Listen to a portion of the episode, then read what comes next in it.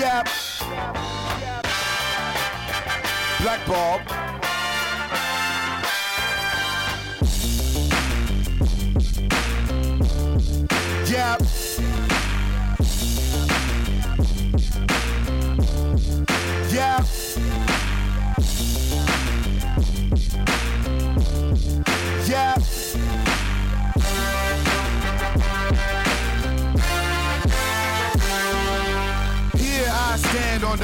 On the of a million. They died for our lives before we were children. Some of us, we tryna make us a billion. Own real estate, fancy cars, and them buildings. I'm trying to build foundations like a Seminole. And stop the wars where they looking for the mineral. I ain't really heard no truth in a minute, bro. And watch the rappers, they salute to they general. They talk shit when I holler about freedom. It's been a long time, somebody Well, gotta get you feed a 'em. Nissan Altima like a single mom. got you. Yo, it was so funny. Got the um. I told you about the lady that hit her car, and she got the uh, like she took her car in today or yesterday to get it uh, worked on. She gets it back like the 9th, right? So yeah, they put her in a Ford Focus, and she was so hurt. And she was driving a Rav Four, so it's like she drives, and she's never had a car. No, not like like like a Rav Four is like a I understand. I'm not saying I'm not saying a Rav Four is like a Jeep luxury with vehicle. wheels or something. No, But- no, but no, no, I'm I'm saying, saying- I'm, I assume Yeah, she. but no, of, that, because that's, that's the what size. is, right? Yeah. So like Right. she's in a Ford Focus. No, it's it's literal, not literally, but it's like being twice that size. Like being inside a, a Rav uh, Four. It's It's, literally it's huge. Oh. It really is. It doesn't it's- like it looks like an economy size, Yeah, like yeah, SUV. yeah. No, it's spacious inside. So you Oh, drive a. Ford Focus. I've been dogging her ass out for like a day because she's so hurt. She got to drive it. Um, Mm-hmm. and yo, they told her it was like it was like yo, this is a step up from what you've been driving or from what you would have gotten. She was like, she called up today. She was like, what is it a step up from? you gotta know. I don't know what they told her. Probably like a fusion or some bullshit like that. But yeah, uh, want to welcome everybody to the uh, South Congress podcast, fan by fan show. Um, I am Cameron. I'm joined by Travis. Travis and I are sideways watching the uh, Game Six of the World Series, top of the eighth. Chicago up seven to two on Cleveland. Um, in a way, got a shot at reversing these uh, three games to one jokes that have been going around the internet for the last uh, Two, three months. yeah four months, I guess you would say. Um, so so we'll see about that. I mean, Chicago has the juice right now. People have been explaining to me that momentum's not a real thing. That's not something that's measurable. Um, I don't know how I feel about that. Like I listen to smart people when they say things, so I've made an argument one way or another. It sure seems real tonight. Um, but I don't know. I think people explain away momentum as things like, uh, you know, it's just a matter of getting all your ducks in a row and then executing. I'm like, but we're saying the same thing. Like that's what what momentum is. Like I I understand. Uh, but yeah, so I'm sure, like the first half of this show, you'll hear us reacting to things that are happening on the television before we get into our review of the Flash this week. Um, but I'm not going to time it out because there's so many important things that you need to hear tonight um, that are going on with uh, me and Travis. Um, but I'll get into my stuff in a minute. Travis, let us know what's going on in your world. Well, you know, I'm uh, doing rideshare right now, and we had one of our biggest weekends, and it was the Halloween weekend this past past weekend, and it was super lit. Thursday uh, through Sunday was just, and every day. Actually, I didn't work Sunday. I I went to Jason's and watched football, but Thursday, Friday, and Saturday, every day got progressively wilder, more colorful louder, drunkier, all that. Like that. Yeah. So- Uh, Thursday was like kind of the, the calm before the storm. There were a few a few happenings on campus, but most you know most people had class on Friday, so they weren't trying to go out and, and get turned uh, on a Thursday. But Friday and Saturday, boy, oh boy, did did the costumes come out? Did the just the wild behavior, just the crowd? It was just so so lit on downtown. Now you're from a big city. Right. Um, I don't know if there's any other city, probably in the country, that has a Halloween situation where everybody on one street stretching for seven blocks is in costume standing in place. Um, is that your first time seeing something of that nature in person? Yeah, for Yeah. sure. Not even uh, because I would always avoid that kind of stuff Mm-hmm. because I'm not participating. Like if I was back in Philly, like I'm like. I, last time I went to a Halloween party or anything, it was in a neighborhood. Yeah. So it wasn't like it was downtown where everything was happening, and it was just a regular old house party. People in costume drinking and, and dancing and having a good time, but uh, but nothing like I've never been a part of or seen anything like what I saw this past week. Yeah. How many Jokers? Um, I, I saw one with probably the third or fourth or fifth or seventh Harley Quinn. I'm about They to were- say now how many they- Harleys? They were standing on the corner of like Six and Brazos, just snuggling, you know, Yeah. Kissing and flirting around. Uh, bunch of Harley Quinns. Only had one in my car though. okay. Uh, she was she was pretty hot. So you, so you didn't say what you wanted to say to her, like really? yeah, no, real? you know, young college girls. She, she don't know no better. Yeah. Um, Bandito, like a Clint Eastwood, good to bad to ugly type. You know, with the poncho and the bullet bandolier across, around across So his chest. didn't have the racist mustache. No, he was Clint. not Okay, he was Mexican. actually Clint. Yeah, yeah, yeah, yeah, yeah. Okay. Um, I had a deer, a fine ass doe, doe, doe deer, Sounds great. but she was Fine with some, doe. some six five giraffe, uh, who was just really fit to be a giraffe. Uh, oh, this girl named Alexis, this Asian chick I picked up on campus. Yeah. Uh, she was dressed as I was like, okay, so what do you? First off, she she's she does the weird thing where it's one person and she just gets up front Yeah. with me, like, oh, okay, we homies now. Yeah. Yeah. I guess I'm picking up my homie at the mall, like, oh, come come scoop me up. Yeah. Um, but hey, it gave me a good chance, a good good chance to look at her. She was what was going on. she was super fine. And so when I get there, I text her, "Hey, RideAustin's out front." She calls me like, oh, "Okay, I'm, I'm in the elevator. I'm coming down." And then she gets in and she just reeks of pot and she's like coughing and stuff. I was like, "Oh, I guess I know what you were. Lit. What took you so long?" Yeah. Um, but she was a, a boxer. She had like a boxing robe on. Mm. You know, gloves around her neck and a championship title. No, no, no. She was mad. She said she she brought, lost or broke her title, her title belt. So No, that's, yeah, that's the good. just, that's the good uh, twenty three dollar costume at Party City. The box. Oh, for sure. Yeah. Or she just reconstituted like a hotel room and like yeah. Right. hooked it up. It's a nice um, come with the come with the perfume at Ulta Robe. I've certainly um, procured a couple of those um, for, for, for, for gifting. Um, so yeah, nobody. Um, so you, we're talking about the rides there. Nobody jumped in the ride, wasted needing to get home. Um, I've had my my few inebriated folks. Like I had the one girl who was super drunk. Who, when I told her I was from Philly, she called her brother's cell phone, and we had to rap the intro to Fresh Prince into his voicemail. Wow. And I was like, I don't know this woman. I don't know her brother. And I certainly I don't know Will Smith. I- but I was super enthusiastic. you, know, because I'm Yeah, like, like it's a he don't know me. Yeah. It ain't like he gonna be like, is that Travis? Oh my god. Let me go yell at him on his Facebook or something. So I was super. Eh, that's Philadelphia, and she was drunk. Eh, and rain, and the bling, bling," you know. Uh, but uh, but nobody, no no horror stories. I, I see in the drivers uh, in the in the the RideAustin drivers group. I see the horror stories.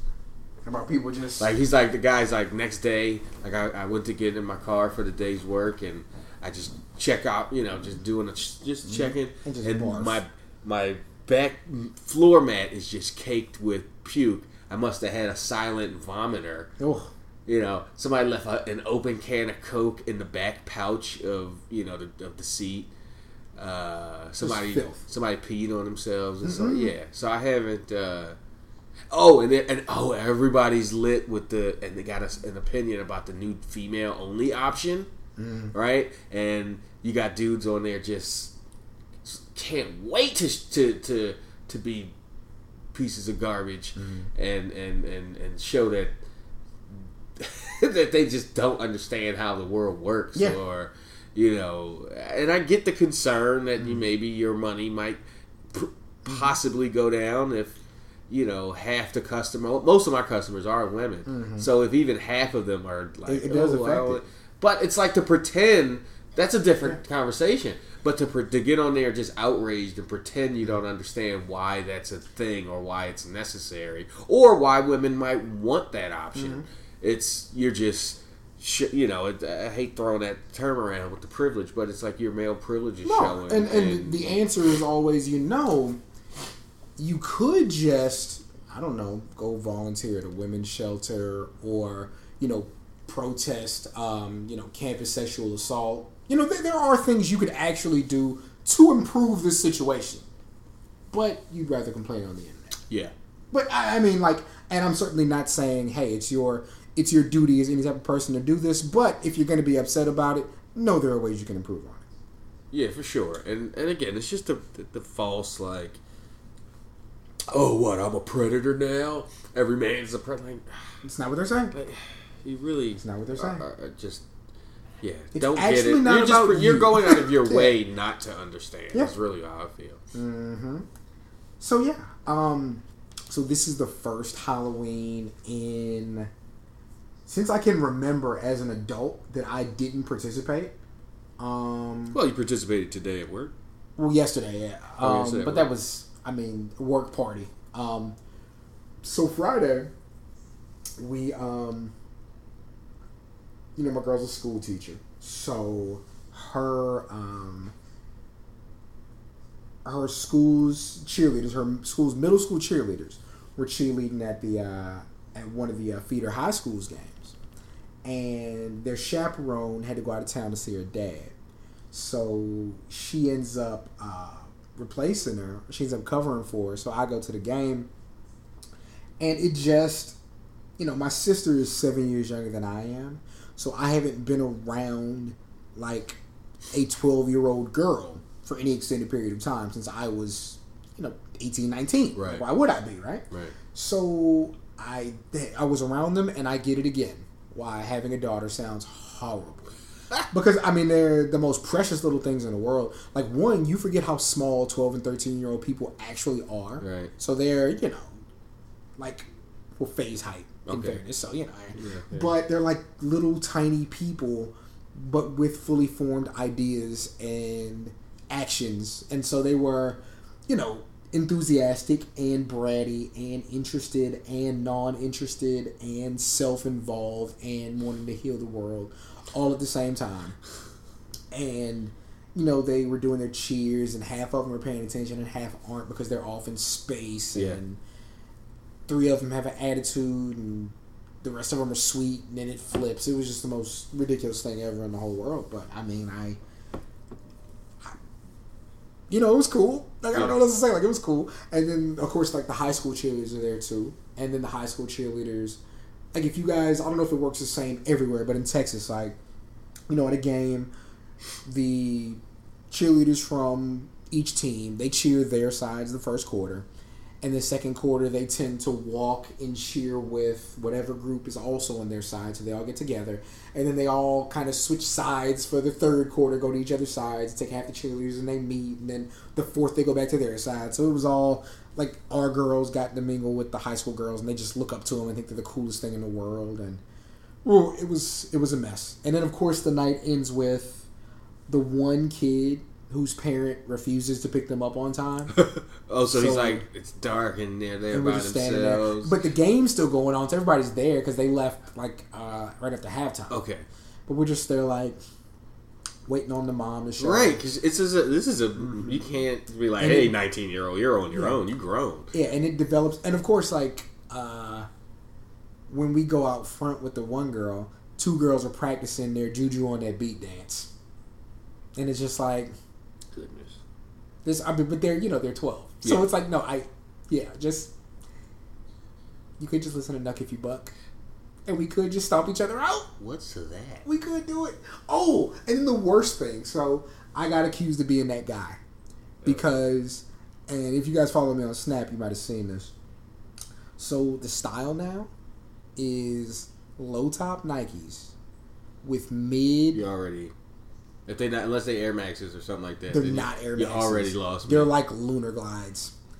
Low top Nikes with white mid Nike socks scrunched up. And I don't mean scrunched like push all the way down. I mean like halfway down so there's like a little bend in the socks. All white with a black Nike stripe. And it looks so dirty. Like it's the grungiest look I've ever seen. Like it's like the kids who used to wear Airwalks with their white socks. It looks horrid. And I just kept making a comment. I'm like, uh, you can put some color in that sock, or you can put a mid on, and it's fine. And it looks so stupid. just the idea of wearing low top sneakers. I mean, I, mean, I, work out in low tops because they're running shoes. I was about to say. I was But just yeah. about to say that aren't running shoes. Yeah, because I was saying I had some Pumas on yesterday. Yeah, but I'm like, if you're- but But you don't wear them with mids, or you don't wear them with long socks because you look like an idiot. Um, and the kids were all wearing it, and it was just and like clearly I was wrong.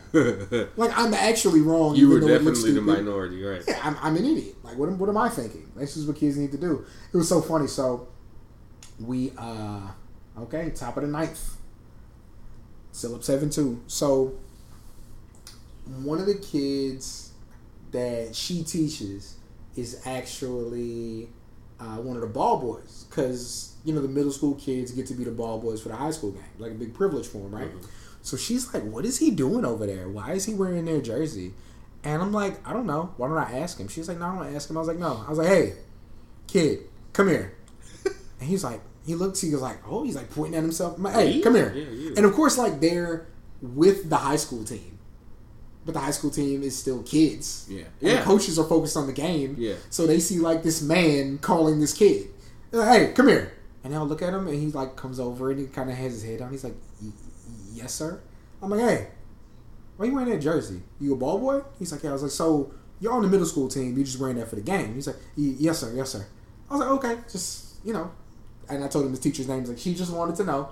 And he sees her and he kind of waves. He's like, I'm like, hey, you, you good? He's like, "Ye- yes, sir. I'm like, you don't have to call me sir. It's fine. and he goes back with like a big grin on his face. You just forget because you know you're around your peers all the time. Right. You nobody forget you're an like- adult. Yeah, like you know, like to- and to them, you're not like if you were like first time I started getting called sir and Mm-hmm. was when I was delivering pizzas when I was like 19. Mm-hmm. You know, and like tell the man thank you. Like, oh damn, I am a man. Yeah, you know, like, like oh, gosh. you know that that kid's six, and the mom would yes, Yeah. tell that man. You know, so it's not even like you're an adult in a. St- but you know, like no, you're over thirty. So Yeah. to them, like, oh, you're No, yeah, like I'm depending on you know how much fun their parents had when they were young. Like I'm their parents' age, and so like it's like oh hey yeah. I mean like some of these kids are like if you're 11, 12, your parents could have had you when they're 18, 19, 20. Yeah, so it's like yeah, that's he's my parents' age. So yeah, it was um it was an interesting night, and that was the extent of my Friday. And then Saturday, um, what I worked half the day, and somehow the Texas Baylor game lasted from two thirty till seven o'clock. yeah. It was the longest game ever for like it was a combination of everybody scoring. Whoa, Oh, I think that might seal the deal. that is gone. Yeah, I I think Chicago may have sealed it with a three-run homer Yeah. in the top of the ninth. So now it's 10 2 or 9 2. Yeah, with a two-run homer, I should say. But um, yeah. So that game was long because of somehow scoring fast and scoring slow both make your game really, really long. So they played till seven o'clock, and then I can just imagine what the streets look like. Like think about how much more, pe- how many more people were out because they won that game. Yeah. Because people around here will stay in if they lose a Listen, game. Saturday was the worst traffic wise. Oh my god! Because Mm-hmm. you haven't seen anything like that yet. they shut, they closed uh the uh, 234B and C Cesar Chavez entrance and the uh the one Mm-hmm. Right the Or the seven, or the six, two, second to six. second to 6 Uh-huh. closed. So of course the Riverside exit now is flooded with people who wanted to get off at one of those two exits. So you got three three groups of that people that wanted to get off at Riverside and the people that couldn't get off at the, the last two exits.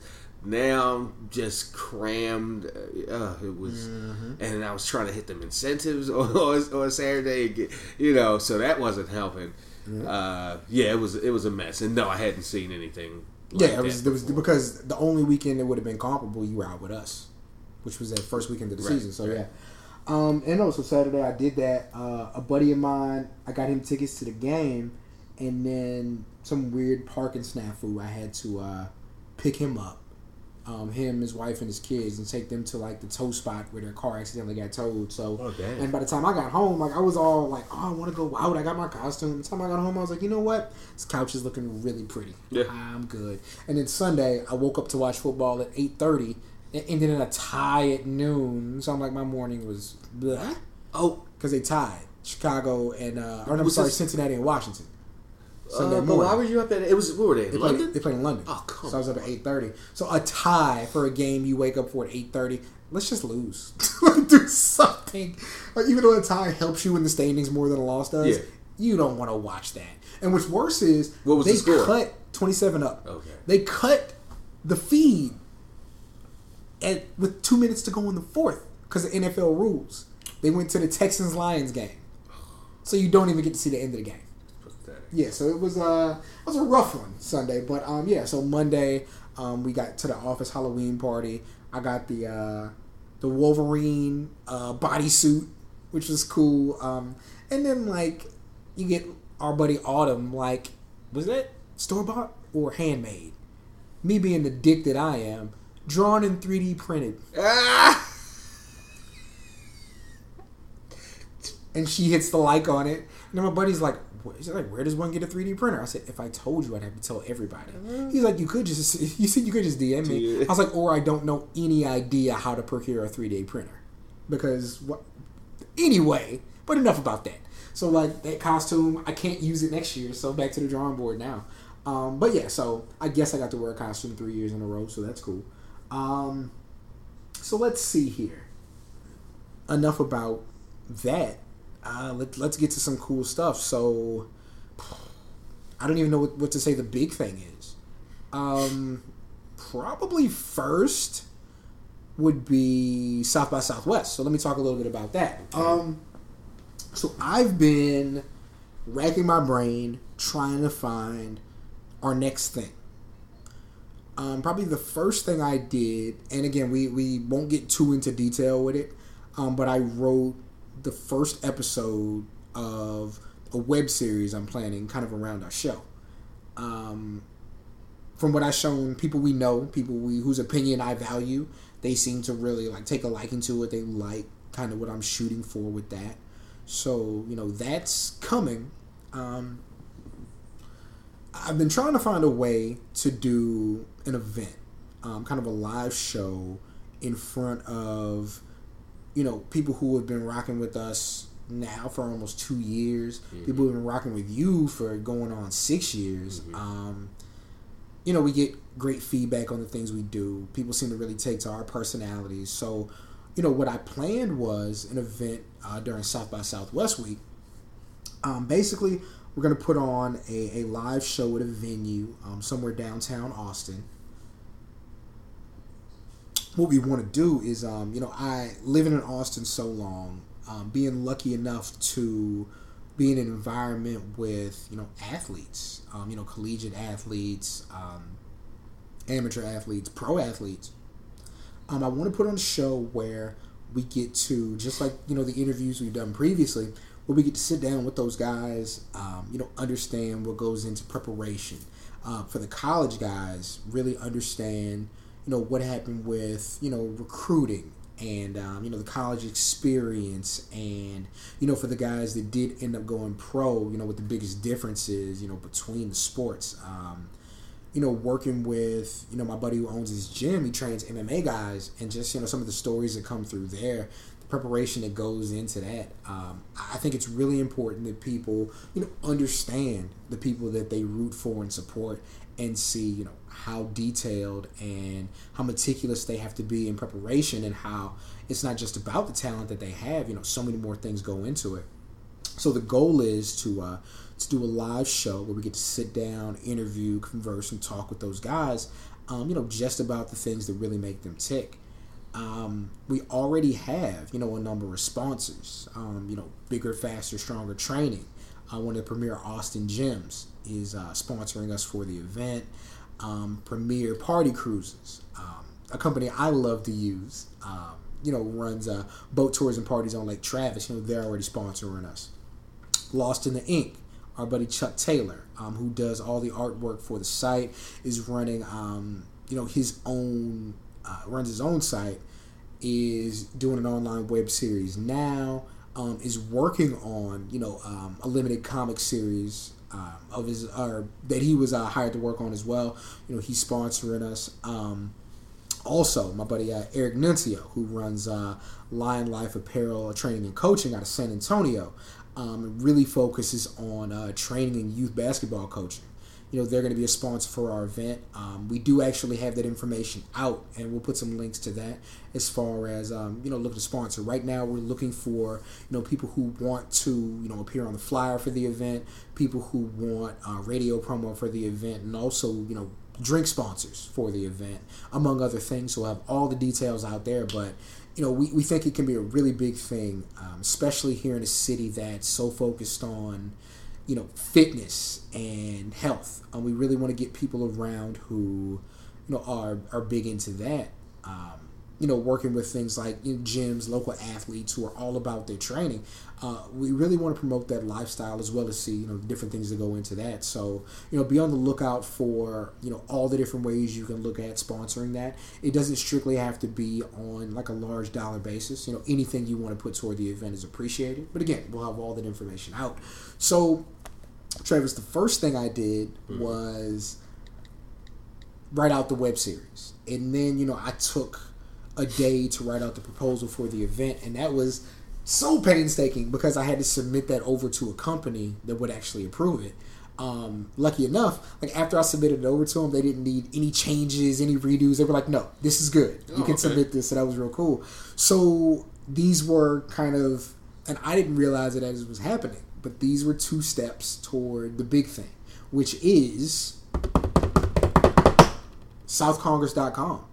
Um, before, southcongress.com was a redirect to the uh, South Congress blog.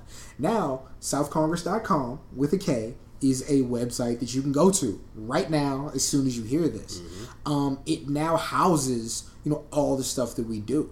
Um, you can find, you know, every episode of the South Congress podcast. And categorized. I like how yeah. you had the Flash, the Preacher, off season yeah, interviews. We do. Yeah. So basically, um, you know, it's going to function like any other website would. Um, you know, there's a bio for Travis and I, letting you guys know how I came up with the idea for the podcast. Um, you know, a bit about me and Travis as far as education and experience in entertainment. Um, we do have a gallery up of all of the uh, South Congress artwork. Um, some done, some done by my buddy um, Adrian Neenan. Um, the rest done by our buddy Chuck Taylor. Um, we also have a link to the events we have coming up. There you can find the details on that South by Southwest event and how you can look at uh, sponsoring that. Also, the contact information. Um, something I think that we've been lacking, and I really think that because you can't see it, um, people have been kind of remiss to do it. It only happens typically through Twitter, but we do have the information to contact us. So if you have a question or comment that you want to appear on our show, uh, whether it be next week's show or sometime in the future, we have all the contact information so that you can submit and, that. And of course, it doesn't have to be necessarily about the Flash or exactly. about Preacher. It could be mm-hmm. about uh, uh, Cam's web series. It could be about Mm-hmm. You know, me driving rideshare. I mean, just regular or pop culture stuff. Mm-hmm. What do you think about this? Ha- you know, pop culture happening, mm-hmm. uh, just to get get our you know perspective. So it doesn't have to necessarily be about the, the necessarily the title. And what happens more often than not, and we do get that it's more instant gratification. But a lot of times people hit us on Twitter yeah, and they'd be like, "Oh, you guys said this on this show," and just to just to give you a note on you know how things worked out because uh, we talked last week about uh, the Rogues Gallery, and mm-hmm. then somebody corrected me, let me know that uh, and Golden yeah, Topping and Magenta yeah. were both um, Rogues Gallery, and I told them like, ah, there go mansplaining. But if you guys can, you know, feel free to hit us on Twitter at any point or any other you know social media. But if you can shoot that to us, you know, via comment or question, um, you know, through the email, we can read that on air and discuss it. So that's not something that slips us by. Right. But like Travis said, it doesn't necessarily have to be related to anything we said on the show one week. Um, again, if it's you know not about Flash, if it's about Preacher, if it's about the music reviews that we did, anything, you know, feel free to hit us. Um, I really want this website to kind of be all encompassing. Um, I, I want you know being a, a new site, you know, any traffic that we can have go through that is definitely beneficial, draws more eyes to it. Um, there, you can find the link for um, you know us via iTunes, SoundCloud, uh, me on Twitter as well as the email, and of course, you know we're gonna have Travis's information on there too. Like Travis alluded to, um, we do have all of the different podcasts we've done categorized. So. Um, first category being the Flash. Then we have all the Preacher episodes. We do have the album reviews that we've done, um, the interview episodes that I've done, as well as the off-season podcast. So Now, how did you did you edit those down to just the album review part and put it up separately? no, no, no. It's it's those two episodes still. But um, if you check the notes for either episode, it does let you know specifically where time, okay, yeah, it lets you know where the uh, music reviews actually are. Um, so yeah, you have your interviews on there, your off-season app. So um, if you guys have been using that native SoundCloud app to uh, listen to the podcast, southcongress.com is where you want to go. And you can find all the uh, podcasts listed there, all still categorized the same way. Just let's send the traffic through there. Um, and what you're going to see in the coming weeks, we're also going to have um, a lot of guest blogs on there. I've already talked to people who you probably heard from either on Travis's show or mine, um, contributing blog wise. So, yeah, um, I'm really proud that we do have this up. You know, we, we got uh, Drawn to thank for this a lot because I live and listen to that album, and the first thing he was saying, like, I, I had to go and get it myself.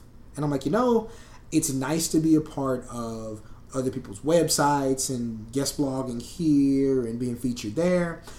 I needed my own thing. Um, I really, to feel like I'm accomplishing the things that I want to do, I need to be able to monitor exactly, you know, my traffic, um, my listenership, my viewership. So yeah, um, southcongress.com with a K is going to be all encompassing. Um, and I'm probably going to be hitting you guys over the head with that the next couple of months, so be ready for that. Uh, but yeah, that's um, about where I am, man. I'm in a I'm in a great space creatively, and I think it's been building ever since the uh, ever since the neck of the Uber driver um, dropped. Like ever since that came out, and I got a good reaction to that. That was like, oh, like this this creative space. There's so many things to do in it. Like I have to do them. So yeah, um, SouthCongress.com. We're live and cooking right now. Uh, you you got anything else before we dive into the show? Uh, no. Just want to get to some Flash stuff. Yeah, man. Um, so this was interesting. Like I feel like I say it every week because they're all interesting for different reasons. But this was, I think, the most different episode that we've seen as far as one who it focused on, and two our villain of the week because it's very well. There might be more than one because the person who actually caused probably the most uh, physical danger was not who Flash was facing this episode. Um, so you know we'll get into that. Um, so yeah, we are on season three, episode five, entitled "Monster." Um, we've been building to this, man, ever since. Like I want to say since Ronnie died, but probably since we first hit Earth two, we've been building Oh, to sure. Yeah. you know. And I think we, I even told you about it when we did the episode one review. I was like, oh, in the comics, like Caitlin Snow was Killer Frost. And then I don't think you've seen any of her DC animated universe stuff, but she's a killer. Like that name's not just because she happens to be cold. I mean, in the glimpses we got of her Mm. from Earth Two in those two episodes, you know, she was she was vicious. I'm ready to take you out. Like, didn't she kill Joe? like, didn't, like, did she killed Otherworld Joe? Smooth killed him too. Yeah. Like it wasn't even wasn't even a game. So we um the biggest difference in Barry quote unquote fixing the timeline this time around um, that nobody really knows about just yet is that Caitlin's Killer Frost powers have manifested, and not to bad Caitlin per se, but post Ronnie, um, good girl Caitlin is dealing with this now. So yeah, um, Right, because it, it's a weird. It's not just a physical power Mm-hmm. that she has. It's it's a personality. it's almost it's like it's like magenta. Mm-hmm. It's like something inside of her that kind of takes over that she might not necessarily. We, we, we haven't gotten enough of of it with mm-hmm. Caitlin, but does she remember when she goes when she kind of freezes out, spazzes out? and and you know eyes start glowing. Does she remember that when? I, I think she does. I it seems like she's experiencing it as it's happening, yeah. but to the point where she can't control it coming out, but she knows what she's doing when it's happening. So yeah, um, like we really get we get Caitlin acting, and who we're gonna talk about that scientist here in a second because it's necessary. So um, here we are, Central City. So because Barry moved out, and I think this is a really cool premise. Barry moved out of Joe's house, but he didn't have a place set up yet, so he's living with Cisco for right now. So he's whipping up breakfast all crazy, and you know we forget that Barry and Cisco are getting better, but these aren't best of friends. Earth Two taking pictures in front of monuments. Mm-hmm. You know, uh, Cisco and Barry.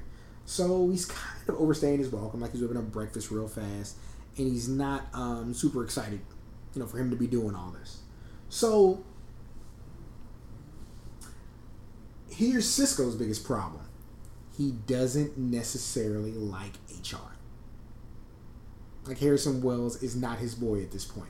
Nope. And he can't pinpoint what it is he doesn't like about him. Um, this being an hour episode, how long did it take you to figure out what they found out? Was it not until the very end, as far as what about HR? That he was a kind of fraud. Yeah. Uh, yeah, I, I was kind of along for the ride. I didn't I didn't necessarily figure it out because because man, the way and it's just typical kind of mm-hmm. television commercial deception. Mm-hmm. They really had me, and it's probably for good. You know, they did a good job. Had me going in a different direction with with HR. If what type of person he was, yeah. because I'm because of the way it was conceived with oh let's just randomly Greg get another Wells from some other dimension mm-hmm. and how it was just hastily executed and implemented I'm like oh something's going to go horribly wrong he's a creep of some sort a, a killer a thief a con man something uh, and this isn't going to end well mm-hmm. so I'm thinking there that he's got some kind of really creepy past or some real dirt. Uh, and it just turned out he was just kind of a fake and kind of a con man, sort of. Yeah. But not in a dangerous sense, necessarily. So, yeah. Um, next thing you know, we get Caitlin walking into this big, giant facility. Um, and she asks to see, is it Dr. Tannhauser? Tannhauser, yep, that yeah. sounds right. And the lady at the desk is like, yo, she's really busy. She was like, tell her it's Caitlin Snow. I think she'll see me. And, you know, she does agree to see her. Like, she comes out from the balcony of where she's staying. So we get Caitlin in her office. And then we get a quick glimpse yeah. of her family, which is, you know, her and her husband and her daughter. And so it's like, yeah, it's coming together. I think we have a feel for who this is. Um, and it's like little baby Caitlin. Yeah, Caitlin's like 10. Yeah. And she's very formal. She's like, um, what brings you here? did I forget your birthday? Did I send a card? She's like, you did in April. She's like, thanks. And so basically, she's saying, um, you know, her mom does work on cryomedicine because why wouldn't her mom be in the super yeah. doctor scientist? But eh, just perfectly in the same field. Mm-hmm. It says, okay, say the characters were flipped and, mm-hmm. or, or not characters flipped, but who died flipped. So say Ronnie got is is the one, mm-hmm. and Caitlin got hit with the, particle and turned into fire. Mm-hmm. Or, or, I'm sorry, powers stay the same. Just Caitlin's the one that dies. C- Caitlin's the one that dies mm-hmm. slash goes off with with the. No, he died because it's Jax mm-hmm. now. Um, with the legends, however that uh-huh. happened. And Ronnie's the one that stays at Star Labs, and they give him the exact same storylines they've been giving Caitlin, mm-hmm. and he goes to see his mother she'd be working in some kind of heat field generating power. Yeah, she'd be a Miami Heat cheerleader. Sorry, but um, yeah, so it's just I I, I it's, fl- it's okay. It's just, but the coincidences are just mm-hmm. you know a little too much sometimes. So, and she says, "Oh, so you're still working over there at Star Labs? That's what it's still called, right?" So, Caitlin and Cisco, both brilliant people who have at least once or twice save the entire world, but at least in this case, save the city on a regular basis, are thought of as second rate by their parents. Yeah, there was a bit of a uh, you don't watch, but there, there was a bit of a Leonard and Leonard's mom dynamic between Caitlin and her mom from uh, Leonard and from Big Bang Theory. Like he, eh, different Who dynamic. is a genius, though, which I know that much. Who- Leonard. Yeah. Yeah, but his mom is also Yeah. a psych- and a psychologist, so mm-hmm. she's always like Analyzing them. analyzing them, tearing them down. Oh, that must be why you wet your bed till you're twelve. Like, jeez, mom. So while her mom doesn't have time for her at all, and she really wants, and she's like, "Yo, send over the file you need. I'll take a look at it when I get a chance." So Caitlin's like freezes her desk. So Caitlin is basically saying, "Hey, I need help fixing Yeah, this thing I'm wrong with me that I can't control." Yeah, I'm the patient, flat out. And then she uh, kind of looks around, is slightly startled, and she says, uh, "Cancel my appointments and have Nigel meet me at the bio lab. We have work to do. So let's talk about it." As we're at a commercial break, Yeah.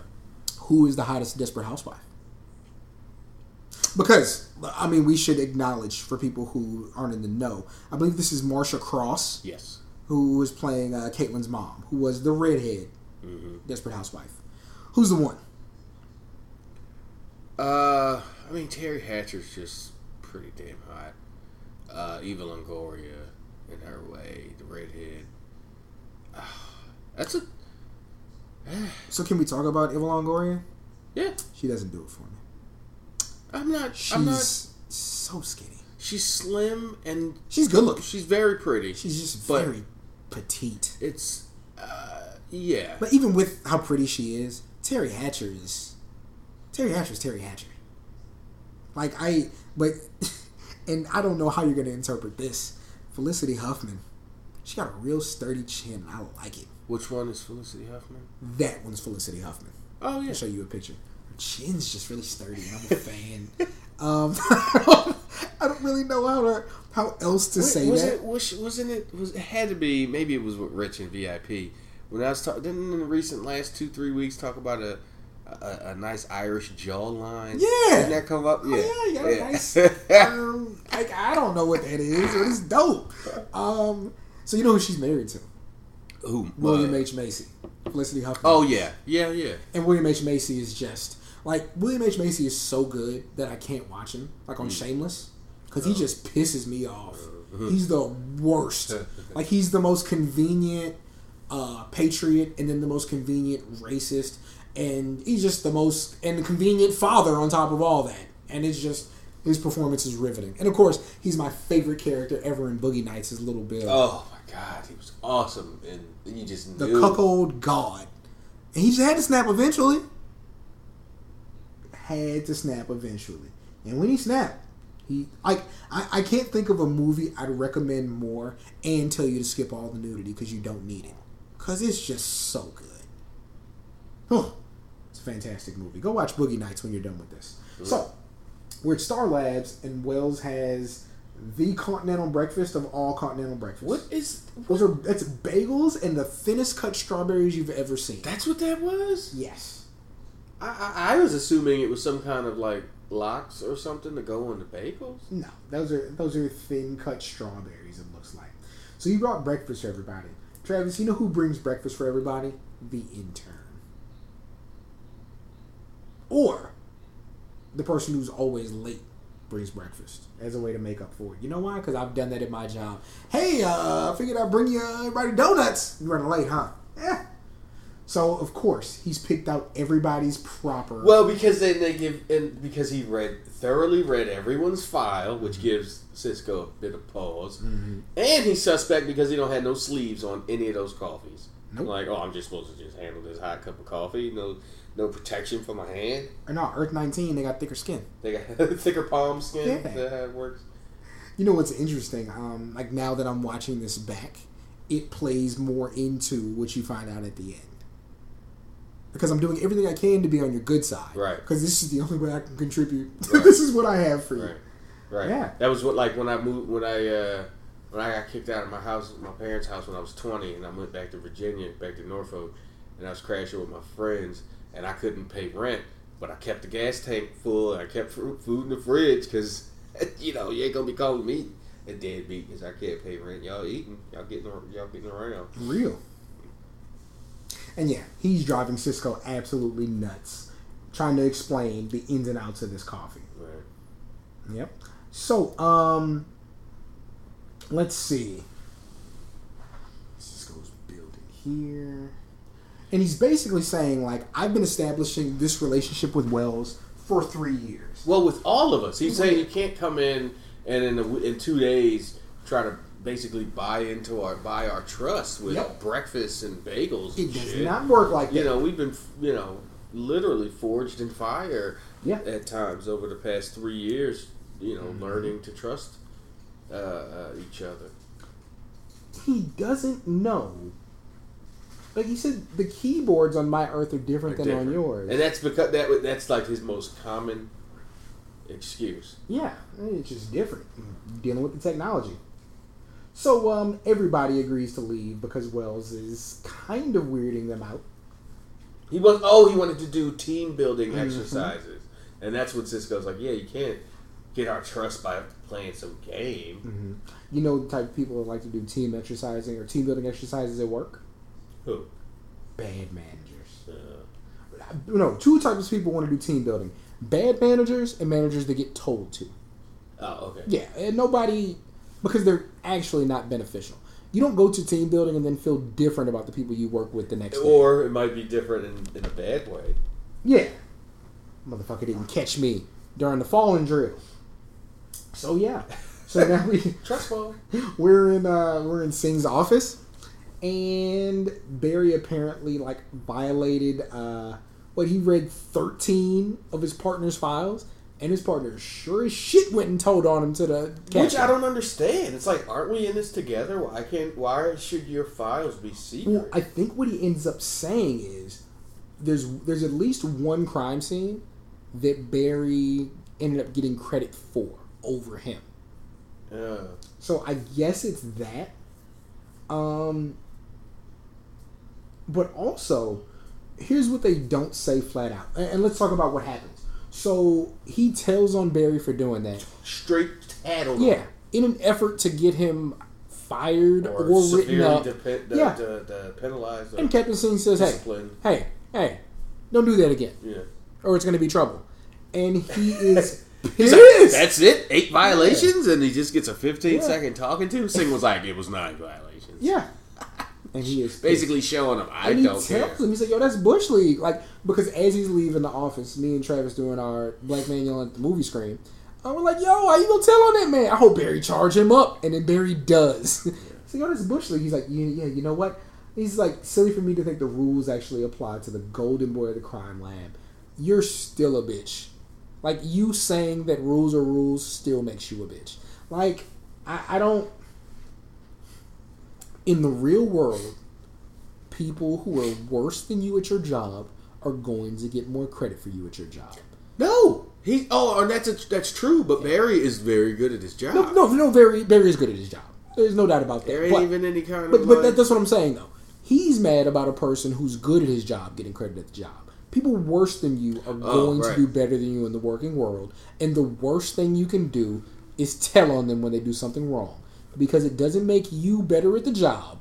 It makes you petty. Yep. You don't do shit like that. Even if you like really right. Even if you're hundred percent correct, you don't do that. You don't. And yeah.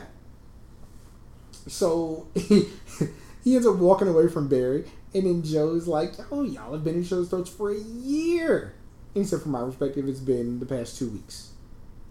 And yeah, so what's interesting about Barry is like he didn't know him two weeks ago, but they're already They Yeah. got a year worth of animosity built up. yeah, and he's, only, feeling it. He's only been a part of it for 2 weeks. Mhm.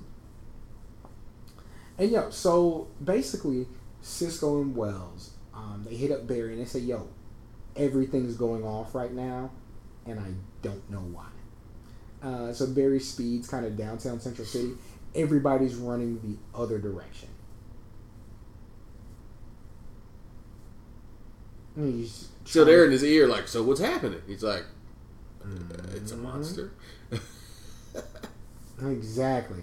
And yeah, it's a giant. Like, so we get our first our first kaiju appearance. Like this is the first big. Yeah, he's like a bootleg uh, Cloverfield monster. Mm-hmm. So the cool thing about Dragon Ball, like even though they have these fights where it's no cool thing. Hmm, so many cool things. Even they have all these fights where guys roughly of the same size are fighting each other to the death, and if they power up enough, they can knock a mountain over and all kinds of stuff like that. They always take pause when a monster or a dinosaur or something shows up. Um, not during those fights, Yeah. but when these protagonists like have to fight a big giant natural thing, it seems like their powers aren't there, and that thing can knock them across the world, and they have trouble like knocking over the dinosaur and stuff. It's just a trope of that kind of stuff.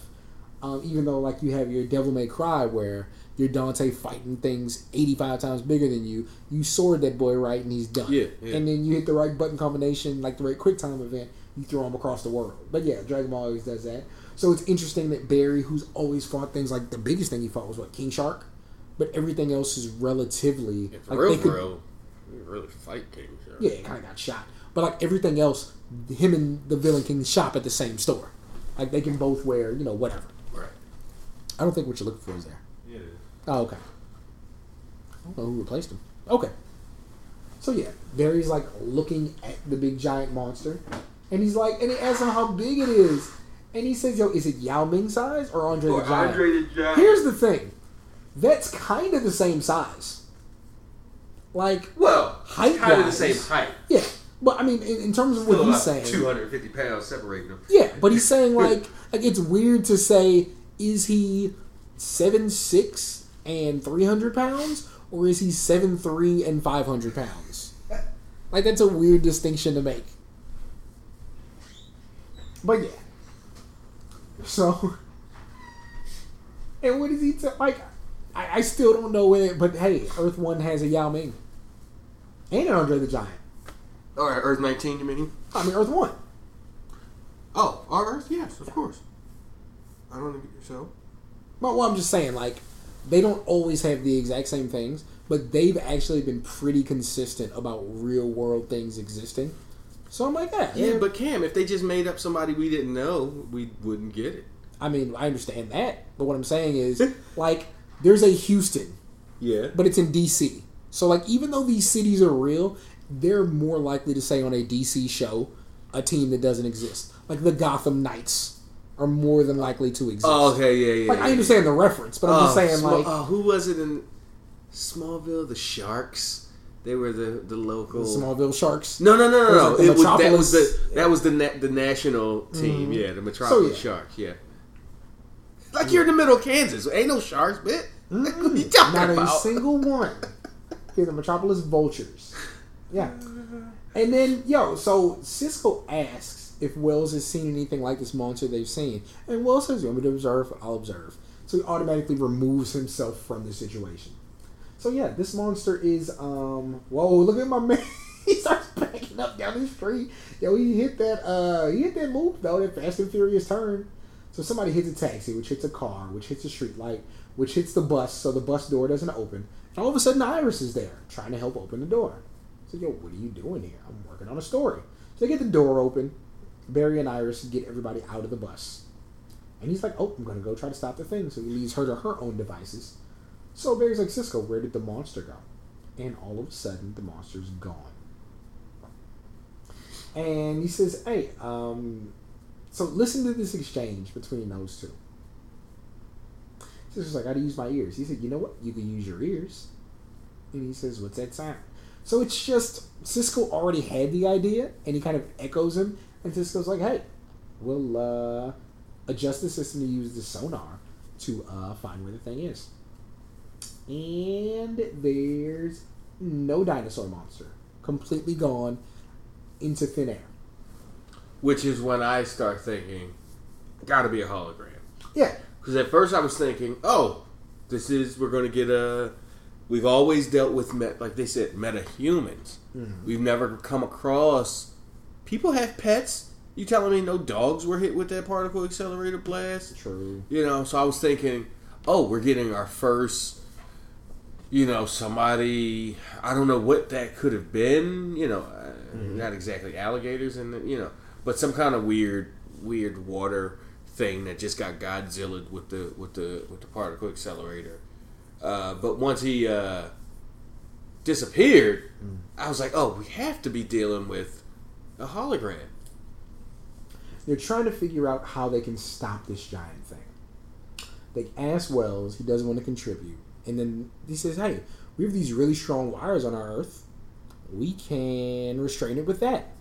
That's his big idea. All right. Um, they reference like a Hitchcock movie, and HR says, "You have Hitchcock on this Earth? That's brilliant." And then he says a line from the murder on the Titanic. Mm-hmm.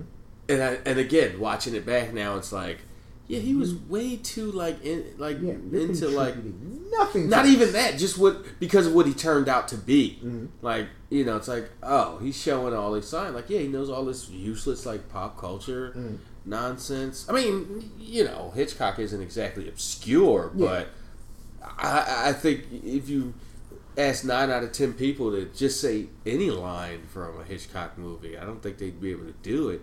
He says one that's from a Hitchcock movie I've never even heard of. Yeah.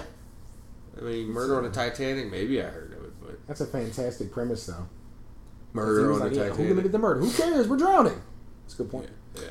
So, Caitlin is getting a test ran on her by a doctor. Travis, I'm still not convinced this guy's not in blackface. I'm still not convinced that's not Freddie Mitchell. I'm not convinced that's not Robert Downey Jr. like why were guys, his I don't know so pink? Yeah. It was like one of those old cartoons with the with the jigaboo with the you yeah, know he's a Sambo. It's no, Sambo. No, I mean, yeah. Seriously, guys, he's essentially a rare steak. Um, like his okay, so this actor is is probably from wherever. He's probably from Minneapolis or he's from Istanbul. Like I don't know. I'm not an authority on these kind of things, but he, he has a very dark complexion. He has very coarse hair. He's a fresh edge, um, and a and a beard. And it ain't Steve Harvey. no, it's not oh, that refresh. Fresh. Yeah, but it's I mean, he's he's us more or less. Oh, oh yeah, no, no, ain't no doubt. Yeah, and he's very dark hands, like and he has the lightest fingernails and the lightest lips and paws and the lightest hands ever. and I can't place like his accent, but I mean whatever. But yeah, he's he's a black doctor. I'll say, probably maybe we got to check these credits, but he's just I don't know. There's something about him's not quite right. Probably because he ends up being a son of a bitch. Right. Um, but so no, so they have Caitlin in not necessarily a lab per se, but she's more in like the inner workings of wherever they work. Like she's in like the uh I don't know, the boiler room, so to speak. If a if a super high technical technological facility had a boiler room, it's where she'd be. So what they tell her is this is what is it, tungsten? Is that what she tells her? Um, she says, "What's this?" Um, so it's a shaft. It's solid tungsten. It's heated to two thousand degrees centigrade. Centigrade. Yeah. So this will like, how are you in the room, lady? But they've done a lot of this to where like somehow Caitlin admitted negative 300 degree uh, temperatures, and like the glass didn't crack, like you said. And now, like she's gonna grab something that's hotter than everything. Well, she doesn't grab it. She just oh, she heats up next to it. Okay, she just cools it down with her mist. Yep. No, wearing her glasses. Later, but... Like, if you re- like realize like we've gone almost halfway through this show, and we haven't said anything about this this old lady that's dirty. Like, congratulations to us. We're mature. I mean, you know, like the old lady glasses. She can catch it all day and night. Well, is that dirty enough? Like right after. Okay, so is that off? some kind of see those t- bars mm. that she has to kind of get past first? Maybe see how uh, okay. maybe that's the reflection of the thing glowing. I'm thinking maybe somehow that Some was type keeping, of barrier that keeps everybody from burning. Yeah. Uh, but yeah, so Caitlin puts her hands toward it, um, ends up cooling down everything. Even she's shocked at how it's happening. Yo, Black Doctor's eyes are lighting up. I'm gonna pay off these student loans, boy. He had, he had one of the lamest uh, terms. Yeah, it was. It wasn't super convincing. Um, I'm sick of your your mom getting the credit. Like, well, yeah, you don't actually on the yeah you know thing. Like that's what happens. I assume with a lot of whether you're a young doctor, young lawyer, young whatever, the person who's like in charge is going to catch that credit. Mm-hmm. So really quick, um, so they have a news broadcast. Of course, it's channel fifty-two because it's DC. Okay. All right. Um, so breaking news: monster terrorizes ter- terrorizes Central City. Now, read the uh, read the scroll. Local farmers speak out against Senate inquiry. What are they growing? High school due for seismic upgrades. You know what that means? We're gonna get some type of earthquake powered high schooler, uh. maybe. And then, how does Central City rank against the rest of the country for livability? It de- it's not Gotham, Yeah, but I'm which is good, but it's probably not Coast City either. Well, No, Gotham. Who- You don't want to live in Gotham. no, no, no, no. Well, that remember the father was like, "I'm going back to Gotham. We're going back." Whose dad was? It- uh, was it? It wasn't Legends. It was Flash. Something happened, and the dad was like, had Oh. the kids, and it was like, "We're moving back to Gotham." I guess all you gotta had to be with is muggers. one. Yeah. I mean, So, episode one. Yeah. of this season. maybe they might live in the right part of Gotham, to where they're not like Killer Croc ain't running up on you, sticking you up.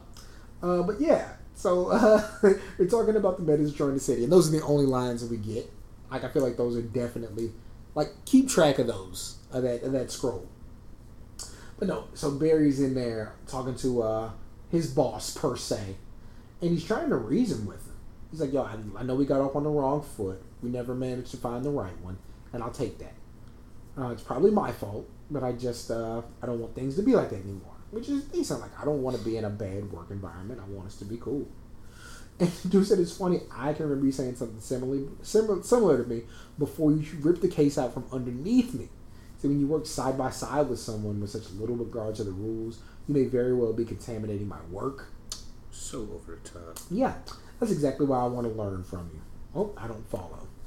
Ah, Yeah, then then then this was some of the most disingenuous sucking up that Mr. Vane Britt completely fell for, or he. I mean, I, I said he was his posture was like he fell for it, like oh he just appealed to my vanity and you know my professional vanity, and then I just kind of caved into. He's like, You he knows, he knows. And he's like, yo, like, I just want to learn under you. gotta do whatever you need. What do you say? He's like, nah, it's not going to work. And Barry says, what if I gave up the lab? Like, I've, I've never been territorial to that point, but I get why that's the appeal. Like, as a person who wants credit for the things that he does, um, if it's all mine, it all falls on me. Like, he can't get into my stuff. And so, yeah, he agrees to it. So, uh, Barry's his new apprentice, his new protege. So, back to Caitlin. Her mom asked her when she started to get the abilities. He's like, oh, just uh, last couple of months. They started on manifesting. So, you haven't told anyone? Just you. So, I told you you should have never taken that job at Star Labs. You should have stayed here. I Have access to world class facilities. And have all my work be in the shadow of your reputation. Said, of course, the only time you need your mother is when you're in trouble. What's that supposed to mean? She said, Oh, come on, darling. And she tells her you ran off to Central City to play scientist with that disgraced quack, uh, alluding to Wells. And he's like, Yeah, for three years you barely said a word to me until trouble hits, then here you come. So his his clearly his reputation has Oh, it took a hit has t- yeah when that accelerator exploded. Because remember, he was almost a damn recluse in season one. Nobody was really messing with him like that. No, no, no, no. Well, because it was right, but it wasn't really Wells. Like, unfortunately. Well, no, but I yeah. mean, take take away the fact that it wasn't him. They were treating the guy they thought was Wells like that. So Wells surviving and the thing still ex- exploding. Well, no, no, not even that. They don't know that. Like, who knows Harrison Wells wasn't Harrison Wells? British doctor lady. no, all of uh, all of the Star Labs crew. They've okay, but I'm talking about Oh, regular outside- people. Yeah, Yeah, yeah, yeah, totally. That's what I'm saying. Like Yeah. the world thinks of Harrison Wells as this Mhm. awful guy who who let exactly. this So her calling him a quack, like that must be what scientists think about him. Yeah. So um, she's like, you have no idea what I've been through. And yo, black doctor guy calls her up. You know who he looks like? I hate to be that guy. Put a different nose on him, and that's Cap. Sam Wilson. Oh, Maggie? no, Cap. Ca- Colin Kaepernick. Put a Oh, bigger nose on this guy. That's who he is. yeah, Um, lighten him up a little. Except bit. his beard touch. Um, but yeah. I know he's yeah he's a real black guy. Like I'm looking at him, like the way his beard lined up. Yeah. And yo, they took a look at them tests. She has the glow. Yo, so what is this thing that they're making? That's the uh isn't that the rope? Yep. Yeah. To catch so it's like a to catch so you hear the story that he's telling, which I don't think is real now. But it's Flash against all the other metas in an arena. World War M. Yo, so he's talking about the movie Gladiator. And they have the same movie on his Earth. But it's not called Gladiator, Travis. What is it called? I don't know, yeah. Sweaty Men. Like literally, they call it Sweaty Men. Okay, I didn't get that. Yeah. Um, and, and like, to me, Gladiator is one of those masterpieces. Yeah. If only for Joaquin Phoenix's performance, which was great. He was the king, right? Yeah, and he was a, a whole piece of shit for as long as he could be. Um, and yeah, Sweaty Men is what it was reduced to. And Cisco is so fed up with HR's crap. And he says, "Yeah, let me to take a break by myself." He said, "Yeah, I'll go ahead. I'll keep working on this." And so this is when, and yo, he's in his Jericho scarf and his young hat. Yo, he's in a Jericho scarf all day. Yeah, yeah, and he's actually Hey, making the they, list. they are popular in Luxembourg. Yeah. And so he's uh he's talking into his pen. He's like, they have no clue why I'm here. And so it's like dun dun dun. Yeah. Now they swerved us good on this because we knew he was gonna be evil. Like this is Reverse Flash twelve with the super hidden agenda that you never saw coming, coming for your soul, Caitlin, or something. And yeah, it was none of that. So, um, let's see when we come back. We're outside of a CCPD. Barry's in his new lab, and Iris brings him Big Belly Burger. And the first thing you said, you was like, "Yo, look at them fries. They were big and fluffy. Mm-hmm. It was very nice." And so, you know, Barry's telling her, "It's like I'm trying to get to know Julian. He makes it so hard. All I know now is that he dis- he dislikes metas as much as he dislikes me. A lot of times, it's that thing where they either the outside characters either really appreciate the hero, the hero, and hate his alter ego, or think the alter ego is an abomination and really appreciate the person. Yeah. It's typically one or the other. In this case, no, you both suck. And Flash being at the head of the line of suck. Um, so yeah, one thing they did allude to, they're like, "Yo, Joe's," and I guess that lady's a district attorney. It's like, "Yo, Joe was talking to her. I asked her if he likes her. She's like, no, he really likes her." She's the DA. Mm-hmm. Yep. But he doesn't want to talk about it. Yo, them fries are big. And yeah, so this is where we thought something was weird. So as they're having lunch, uh, Julian Albert's like, "Hey, I have something. Meet me ASAP." And Barry's like, "Hey, uh, you know, I gotta go. Opportunity to see things." Sorry about lunch, but I gotta go. So Barry just gets up and walks away. And the first thing you said was, "Man, they're not acknowledging his hypermetabolism." Yeah, they they they've said it. Mm-hmm. You know when uh, uh, you know, and you got to probably go back to season one when he was in his first like spat of training Mm-hmm. and trying to get faster and all that stuff. But in in the '90s series, the ABC series, Well, that was a major storyline. Like he would have to not stop doing things so he could eat. He Mm-hmm. had to refuel so he could so he could run. And here they're eating burgers and fries, and instead He of didn't even take it with him. instead of w- what you said, I don't know, hang out for a few minutes, eat with your woman, and then zoom and speed Yeah. over to, to where you got to go. Or, like I said, shove it all in your face real quick. You can eat, you can do everything else fast. You can read fast, you can type fast. I'm sure you can eat and chew fast.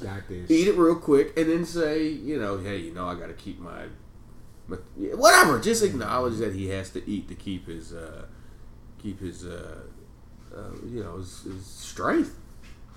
Yep. And so yeah, um, he just kind of walks away, and so now we're back uh, with Caitlin and her mom, and you know she's uh, taking a shot, and she's like, "Yo, I ran enough tests. Like, what's the point of coming here?" Yo, and she has the cool hairpin, which she thought was like a part of the experiment. So it looks like really cool. kind of acupuncture Yeah. ear thing. And she's like, "Yo, I'm trying to explain to you how I'm feeling." She's like, "I'm trying to keep emotion out of it." Um, it's benefiting you as much as it benefits me. And she's like, yo, it's like when you were cold just after just after what? Said, after dad died. And yo, apparently like yeah. Um, she lost them both at the same time. It Sounds like she buried herself in her work when her husband died. Right. Um, Child be too, yeah. And she never acted like my mom and then again after he got sick you wouldn't even look at me. I think that's the most fascinating thing that happens to people a whole lot, not just in death, but it's a thing where, you know, parents' relationships don't work out and that child reminds them so much of the parent they can't deal. It's like, oh. Like I it's easy for me as somebody who's not a parent to be like, How could you do that? Yeah. I don't know. Like that's I- his own person. Yeah, it, it You- sounds horrible. Like as much as you might, you know, hate your baby daddy, and you know, on some, uh, you know, that was a big, big, big part of uh, what's her face's character in Boys Boys in the Hood, Mm-hmm. just like your daddy. You know, because probably Doughboy probably looked just like his dad, acted. You know, so it's like I'm gonna treat him like I'm gonna treat that kid like crap because I don't like his parent. Like Mm-hmm. completely ignoring that. Well, he's half you too. You know, so way to hate yourself. I don't know. It's just it's weird. And again, yeah, like you as a non-parent sitting here thinking, how could you do that? But, but completely not uh, knowing the psychology that that uh, yeah. Yeah. goes with it. And yeah, so she acknowledges that. And then um, she said, yo, she just buried herself in work. Um, she's like, losing somebody like that, you have no idea what it feels like. She's like, bitch, I know exactly what that feels like. And then she looks at her crazy. She says, my husband died over a year ago. I'm sorry. And I bet, and, and I bet that was the first. I'm not sure that's Marcia uh, Cross, by the way. Who Uh, would it be? just I don't know. I'm, Random actress. it's not, We have to we have to say it's Marcia Cross for our, for our Housewives illusion. It's just who it has to be. it's not convinced. Yeah, so um apparently a power surge uh, blew out a line on the street and Julian Barry are trying to figure out, you know, why that would have happened. And the whole police force is working to stop said, no, you have the Flash, which he says. He said, so it's not just the bad Menaces you don't like, it's all of them. He said, I'm just saying because of him, the police department has got lethargic. I mean, why do anything at all if the fat Flash is going to save the day every time? And what's interesting is Central City is like you've seen Flashpoint Paradox. Yeah. There's a Flash museum. Like if there's any place in the DC universe that actually stands back and lets their superhero just handle stuff, it's there. Because in Gotham, It's like half the city hates him, half the city. well, Like- uh, even like the police, like Yeah. none of the police actually want to stand back and let Batman do Batman things. Whether it's corrupt police or good police, they all want to be in control. Um, Jim Gordon, you know, does like eventually when he came became to be like, uh, you know, Lieutenant Gordon and then Commissioner Gordon understands Batman is a necessity for things that they can't do. But on the lower levels, and even before he got in office, like the police were all about, no, we can't have this vigilante out here doing things. But Central City, Flash, you got this dog. We understand. And it's probably because he isn't brutal per se. And they and this is still so early in the game, they don't necessarily have a sound way of handling most of these things. And he seems to work in conjunction with them to put people in jail too. So yeah. So basically, um, you know, Barry's like, "Oh, Flash ain't bad," and Julian's like, "Well, that's one of the things that we seem to really disagree on." And he says, "Uh, what? You see something?" And so he's looking at all the buildings around him. And he's like, "There's a pattern." Said the creature's movements they seemed random, um, but they were contained to a prescribed area. He's like, "It's like it's stuck in an invisible fence." So as this is going, um, he said traffic cameras are down, right? He said must be uh, being watched or controlled by somebody. They need visual range the entire time. So this plays into your theory of it being a hologram. Yeah. He's like, no, that makes sense. So he said, maybe there's a brain in there after all, Mr. Allen. He's like, you son of a bitch. cheap shot. Bitch. I mean, we're working together And here. And then we turn around, and there's the monster. He's like, dispatch, this is CSI. I'm requesting immediate backup. The monster has been sighted by the harbor. What I don't understand is why was there no seismic? Like no one said, why? How's this big Why is giant? ground not moving? You know, Well, he eh, was pretty light on his feet. I don't know if you saw the tiptoe motion he was doing. Yeah, he had the backwards, the, the backwards leg thing going. You know, the joint, you know, the knee bone, knee joint bent in the other way. You know, uh, but yeah, there was no claw marks in the in the asphalt. Like it took them way too long to figure out it was it was a, uh, a hologram. So Julian, who is probably not licensed to carry a firearm, at least on while he's No, at no, no, work, no. He he says I, I have four years the mil- of military training. which is dope. Again, he probably cannot have a gun on the job. Why not? He's a cop. He's not a cop. He's a CSI. They're not cops. No. Like Dexter couldn't carry a gun. Yeah. He got a big ass. What gun. about the guy? Uh, it's cold in. Yeah, from that? CSI, the redhead, Oh. Uh, redhead guy. The- But there, they, those CSIs. No, that's a fair point. Those CSIs are fucking paramilitary, James Bond. Like they, yeah, they can. So yeah, you you can very well be right. But he definitely has a pistol, and he was ready to shoot that thing, and they ends up setting off a transformer, and Barry zips him out of the way, and he says, "Cheers." Because that's how you thank people when you're wrong. when you can't actually say thank you. Um, so yeah, damn, Oliver got shot again. So yo, so Caitlin's about to walk off. Here goes your man, uh, J. Crew head First, toe. oh, for, I do not. Guys with button ups and they're tucked in, you can't trust him. and you're not like in some kind of yeah, like come on, Yo, he and then he pulls out the car alarm on her, and though he locks the, the door. lab down. And then he tells her, he's like, "I'm sorry, Frosty, you aren't going anywhere." And he looks like he means business, looking down at his own loafers.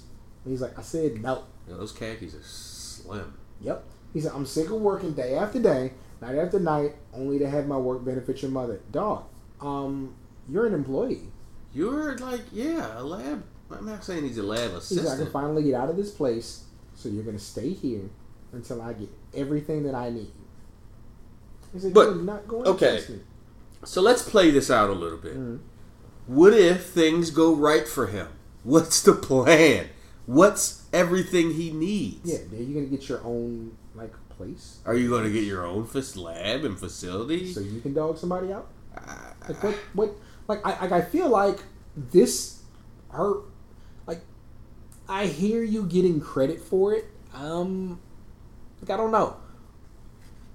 If if you keep her here, how is she not going to take the credit? Like how is her mom not going to get credit for it because you still worked there? Right. Like it'd be different if you kidnapped her and took her to your lab. Your lab, right, right. you, you're still like using their stuff. So he grabs her by the arm, which you just watched her freeze something to 2,000 thousand degrees degrees. centigrade. Tungsten. And now he think. Yeah, you have his- skin. Maybe painted on skin, but you have skin. and yo, so she didn't freeze his hand. She said, "Yo, this, this isn't you." He attacked me. People never say that. He attacked me. It's on camera. Yeah. you can roll the footage. And she's like, yo, I didn't raise the killer. And she wondered, bitch, you didn't raise me at all. You left. And your Yeah. mom apologized to her. Susan Like, Walters is her name. mm. That is not Marcia Cross. She like a for Housewife. Somebody's gonna tweet us, hey, just so you guys know, that's Susan Cross. And I'm gonna say, Or Susan you- Walters. Or Susan Walters. I'm gonna say, you bastard, listen to the show. Listen to the rest of yeah. Yeah, you're like, I'm I'm uh, at the 15 minute mark. I just Yeah. want to let y'all know. Just Well, wanted to pass it Wait till you get to the 40 minute mark. Why you think I don't know that? You talk that shit. I fixed it. Okay, yeah, she's from uh Young and the Restless. Okay. Oh. Okay, she's Diane Jenkins, Young and the Restless. Mm. Yeah. She was in Melrose Place. Hmm. I got questions. Let's see. Oh. you know who else she is? Who? She's Mulva Ah! Oh, Dolores. Over. oh, Dolores. Yeah, she was fine. right there. Yo, she was married to Linden Ashby. Who's it? You don't have any idea who that is, do you? Linden Ashby is Johnny Cage from Mortal Kombat. From the movie? Yes. movie? Wow. Mm. That's awesome. That's awesome. Oh man. Like if anybody was great at their role, it was him. He was very good. He brought out luggage on the boat. Okay, wait, here we go. So I'm reading this uh, because I want to, you know, find out who the cast was. So I'm reading the rest of the article, and they get to the Caitlin is turning into Killer Frost. Mm-hmm. Unfortunately, Caitlin's visit ends up in chaos after she was enraged at how the process of knowing her tumultuous condition is being done. The whole attempt to know Caitlin's status turns out to be a huge disaster. It can be noted that Caitlin and her mom have not been on good terms. In the previous season, Dr. Tannen- Tannhauser was known to public was known to public by name as the resident bioengineer at Star Labs, who's personally met Killer Frost, the identity Caitlin is slowly turning to in Earth. Oh, oh, that was so on Earth Two. She was working in Star Labs. I guess is that what they're saying? Okay. Gotcha. Must have been. Because she wouldn't have said you still working at that Star Labs because she would have been familiar with it. Okay. right. So yeah, Caitlin. uh kind of wanders, well, kind of storms out angry, and her mom's looking at her like, "What did I do? You know what you did. You can't think about that now." But yeah, so we're back at uh, CCPD in the CSI office. He's like, "Yo, every time the monster pops up, there's electricity, and all the streets has been spotted around. and never leaves a ten block radius." He's like, "Yo, some meta's been gifted with incredible power." And this is the very best they can do with it, terrorize the city. Now, we've had episodes without metas. I think this is the first one we had where what we thought was a meta wasn't. Right. Yeah, the first time that was uh, kind of a twist there. But so we kind of get into it. He's like, I don't need a reason to hate metas. I, I just need to see person after person transform, given these extraordinary abilities, and watch them be squandered. Robbing banks, hurting people, spreading fear. It's just so is it, it's not a crime. It's an absolute waste. Now, what does this bring us back to? My favorite panel ever in comics: Spider-Man and Sauron. Sauron's the eyeball. The eye. No, no, that's Lord of the Rings, but it's the same name. Oh. Sauron, the half man, half green dinosaur. And Spider Man says, You're a genetic genius. With your skills and talent, you could cure cancer. And Sauron says, says, I don't I-" want to kill Yeah, cancer. I yeah. want to turn people into dinosaurs. and it's just the best thing ever. And this is what Julian hates. He's like, You can do these great things. Like, why don't you do them? And yeah, I, I mean, it's like uh, you know, eventually you'll see Deadpool two, and Cable will be in there, and Cable's probably going to shoot his guns a lot and may not use his telekinesis one time. But in the uh, in the Cable comic, it might have been the Cable and Deadpool, but in the Cable comic, he um, beats whatever technovirus he's. That's the whole thing. He's infected with this technovirus. Um, Who is? Uh, Cable Okay. in um like Apocal- apocalypse apocalypse's time to where he has to use all of his telekinetic abilities to keep the virus at bay. That's why he has like super metal arm and has all kinds of weird little uh circuits coming out of his skin if you look really closely. Is it a part of that storyline? Uh I think it's before that. Okay. It was before 05. Because this one, Marvel just Mm-hmm. keeps giving away for free. No, but they um Cable and Deadpool like Cable's dead serious and Deadpool's a fucking idiot, so they beef. But no, Cable beats that virus and is like basically using his power to fix everything in the world at once. And of course, What? What? yeah, I mean like he's you know he's Jean Grey's kid. Cable? In he's alternate timeline Jean Grey and Cyclops' kid. Yeah, I thought he was an old man. He is, but he's alternate timeline their kid. Okay. So you know, but um, like, don't you watch enough Flash? You know how this works. but uh, oh, that's a sneeze. So yeah, um, this is kind of the issue he's talking to though. Like, you have these powers, why aren't you using them to fix things? Like, you could just be just the best thing ever. Like, if everybody with it's like the thing you said, um, which is ridiculous. But when you talk about how uh, you're disappointed that gang members don't go after George Zimmerman. the premise is sound. like I, I can't argue the premise. Like there are things about that that make that difficult. Um, because Like what? because I mean, gang members rarely go after public figures. Then they should. That's what I'm saying. You Like, don't you don't watch The Wire. you're a Um, killer. Like, go kill somebody that would but- benefit society. You're not necessarily a killer if you're a gang member, even if you kill people. Um, but Bullshit. I mean, it's it's not. It's it's just not that simple.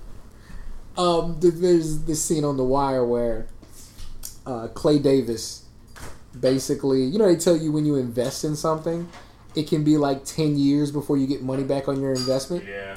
So, you know, Stringer Bell ends up giving uh, Clay Davis, city councilman, a whole bunch of money. Um, and he gives him the runaround about what's going to happen with the money. Are you pouring soda right now? Yeah. okay. So he gives him the runaround about what's going to happen with the money. And uh, Stringer is, like, when he realizes what's going on, he's pissed. So he goes to Slim Charles, who's like his his number one hitman, and he's like, "Yo, I want you to kill Clay Davis." Clay And Davis is the. Is this yeah yeah? And Slim Charles looks at him. He's like, "Yo, I mean, String like he's like murder is murder, ain't no thing, but that's a city councilman. This is different. Like the heat that's gonna come down on us is on a different level. So like, you know, that's my reference point to where you know you can't just kill everybody." You can. I mean, you can. They can die, but you know, there's ramifications are different when you kill people. People will. If you're a gangbanger, if you're a- tell, tell me the gangbanger rules. Look, if you're a gangbanger and let's just typical South Central mm. gangbanger, you sell drugs, you do whatever, you got a couple dollars, you mm. can afford a six hundred dollar round trip ticket to Florida. You go, you take your ass to Florida. You, you you take enough, you know, a week. You do mm-hmm. a couple days of reconnaissance, and you run up on that motherfucker and you bang him, and then you fly your ass back home throw the hammer in the river somewhere. I don't know, and then you go home and, and Let me ask you, how many circles do you drive around before your wanted level goes down? Like, you have how fast can you go to the pay and spray and get your damn lowrider, switch to yeah, green? yeah, find a ducky uh, a ducky alleyway. You know, and crouch. Yeah, make sure you every crouch. ten minutes. But no, um, but yeah, I think you know Julian's reasoning actually does make a lot of sense to me. In that, like, you know, if there's ever a reason to dislike people with special powers, it's if you feel like they're wasting them. Like, you know, how many fat, out of shape, balding, uh, you know, low job skill people talk about how lucky pro athletes are to be pro athletes. You know, you're you're, you're lucky to be doing like no. I I'm actually well, one I am physically gifted, but I do work harder than you, Right. and I'm yeah, I'm better at my job than you are. And if we switch places right now, there's nothing to Right? say you some. can do. There's some luck. There was, you know, probably some luck involved, considering Yeah. like the odds that it takes Yeah, to get I'm, to become a professional I'm lucky athlete. out of the thousand people that do the same thing. Right. do. yeah, I was going to say, but that yeah. that luck is number one made Yeah. because you're out there. It's not like scra- a scratch off or something. Like you're just Exactly. It takes no skill. Like that luck is made, and you know, hey, timing and the right person saw Mm-hmm. me hit that game winner or whatever. You know, uh, yeah, no, Like, no, totally my, my body can do things that yours can't, but I also push harder than you. Like you're not. It's not like the best garbage man in the world is complaining about not being a top twenty football player. I'm. I'm like if you're the peak at your job, like if you're a CEO and you're you're not a quarterback. Right. Okay, I, I get it. You you excelled at this one thing. You're mad you didn't excel at another thing. I, it's the competitive nature in you. I dig that. I. But if you're, you're cashier number three, I don't want to hear about your hoop dreams. Okay? Because you're not working hard enough at what you do for me to believe. motherfucker. Yeah. yeah, you out there making videos, throwing out the back of the van, waiting on your girl to come back. I don't care what you think. But yeah, and Barry's just looking at him like, you bitch. like the whole time. Barry's like, oh, what I do? And he's like, no, it can't be easy. And this is the other side of it. Like, yo, hey, it can't be easy being this person with all this pressure on you. Like when people say like I never feel bad for I can't feel bad for you when you're making millions of dollars. Motherfucker, why? Why you think Yeah. a million dollars Yeah. keeps the emotional damage from Yeah, sinking in? like I understand it would improve your credit rating. There's nothing to say it would actually fix your life. Jeez, It's Louise. ridiculous. But yeah, you know, people in compassion. Like you have to take everything. You have to. Mm-hmm. Hey, if something. Oh, your kid drowned. Well, you're still like Eric Clapton. Well, you're still a millionaire. You're still revered around the world. Yeah, but I am childless now, or a, per- you know, part of my heart is gone, or whatever. Yeah, I, I lost this thing I can't get back. I can't fix this with money. Right. This isn't uh, AI with uh, Haley Joel Osment, where their kid died. They're like, oh, you know what? you're not watching Black Mirror, Uh-uh. and you need to, because the episode where somebody loses somebody very close to them, and they can basically reproduce that person through technology. Yeah, you can imagine that going the wrong way. Wow. Yeah, and nobody like it's not horror like they didn't like flip on them or try to kill them or they didn't. It just it goes emotionally horrible. That's it's such a good show, It- uh, guys. If you're not catching on, so I'm in two different group chats. Uh, one with the guys I grew up with, one with our wrestling buddies, um, which totals up to around eight nine people, and eight of us have all sat down together and Only- watched the only show. And there's one of us that's decided, no, I'm not going to watch that right now. And it was Travis. And he's going to tell us how good it is six months from now. And hopefully one of us is close enough to punch him. I'll be sitting here at the at the Flash finale. Yo, I just watched. Man, that Mirror was hot. Get him, Bishop. Just like that. Okay. And so Wells and Cisco are trying to put together exactly what's going on with the monster. And he's like, uh Cisco figured out what's going on with the monster, and Will says, Ah, you just beat me to it. And he said, oh, we found it out together. He's like, No, we didn't. And wow. Portable Tesla power. I didn't even catch that the first time. Yeah. And so yeah, Wells is just jacking everything. Let me see, I'm gonna go for coffee. Um on my earth, coffee was wiped out by blight. Can you imagine? And Cisco giving him a look like he didn't really do anything, did he? And Cisco's like, Thank you for saying that. He's just re-saying everything we're saying in a different way. And no, he did have the idea for the rope. Ah, reverse inception. He made you think he had the idea. He's like, Yeah, That's real. That really is an art, though. Like, uh, you know, it's a bit like a, a con. Oh, yeah. con. If you have the the skills to manipulate people into into Thinking thinking, it was your idea? it was your idea, I mean, you could go so far and no garbage. You know, clearly, Wells is uh, HR would has done that. Yeah. I mean, you know, relationships with women um, tends to happen pretty regularly. Yeah. Even though it's never been my idea to do the dishes, and it never will be. Damn it. I like. I actually like. Just like in uh in X Men, how like Wolverine has mental blocks, or some of like the, the the characters in the Wolverine family have mental blocks, so psyches can't get through to them. That's my mental block. It's never gonna be my idea to do the dishes. You'll never convince me. We set that up a long time ago. I got a code word, fork. Whenever it's said, I just know. Hey, can you clean the fork? Wait a minute. That's some bullshit. Ahead. Looking at the dishes right now. Them shits ain't for me. But yeah, so that Iris and Joe talking. Um, and Iris is like, "Yo, I don't want you to not do things because of us, being her Barry. We want you to find somebody. Like I'm happy. I want you to be happy. Shoot your shot at the DA. Gotta go out with her." I said, "Iris, I don't need you to be Cupid. I got my job. I got you, Barry, Wally. I'm good."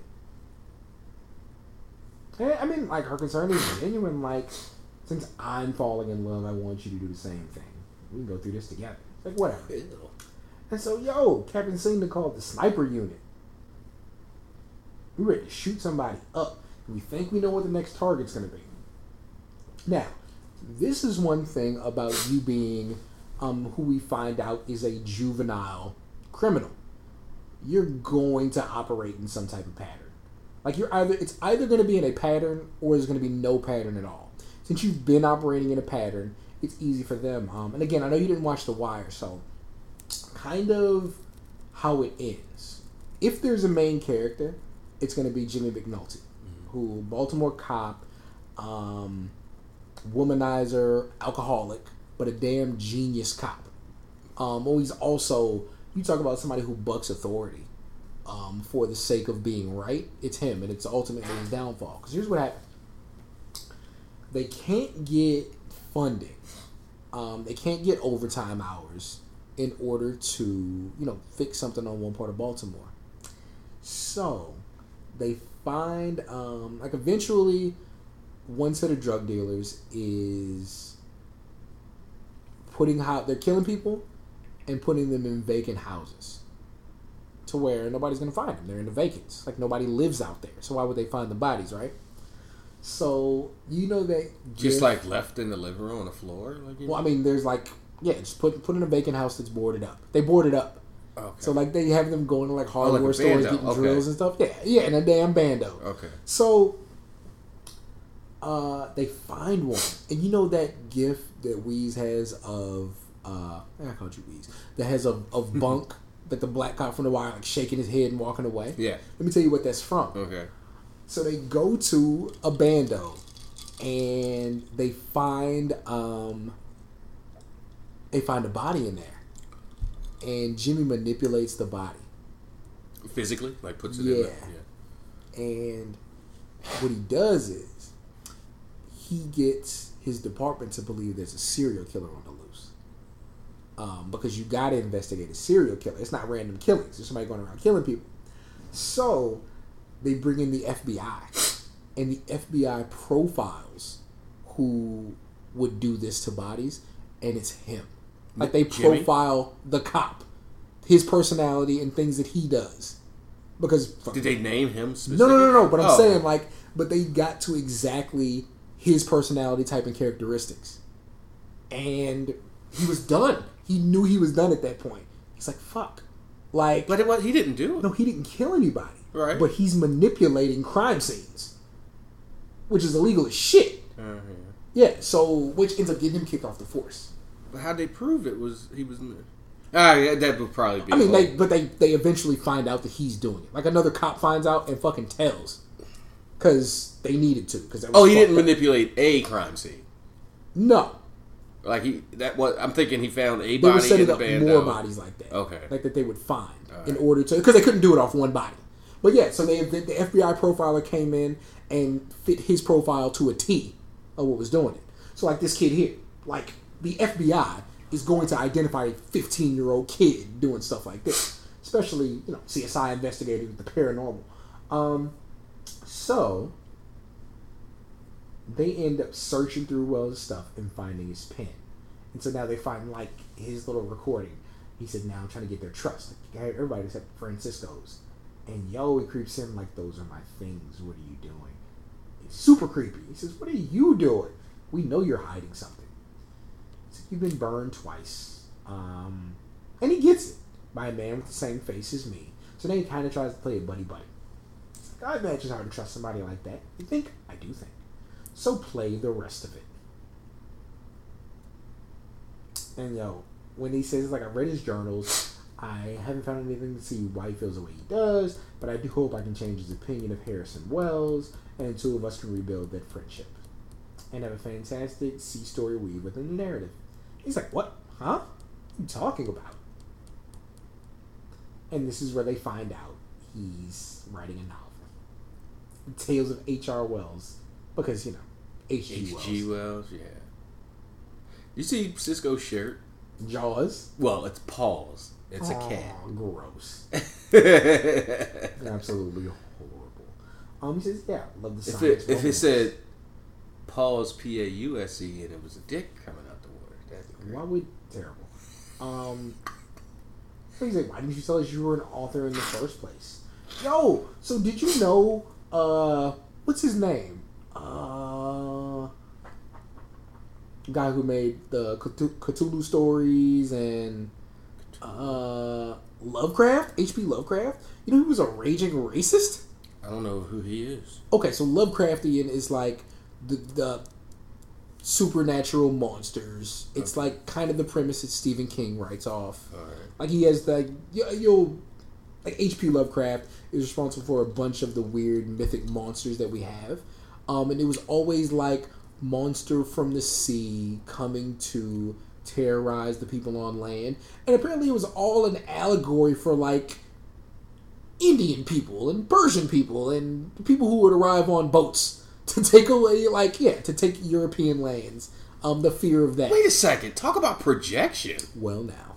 Who was. Di- well, now. Who went around the globe terrorizing let's, every brown civilization they could there. freaking find? Yeah, and I was like, oh. Who hooked an entire country on on opium? And then when that country said, nope, we're outlawing opium, they was like, we're just going to, with our superior navy, bomb your coasts until you allow us to poison your your your country once again. Our beloved H.P. Lovecraft and his and his book monsters designed to instill fear in the masses. I was like, oh, that sucks. Like, like just like, oh, anyway.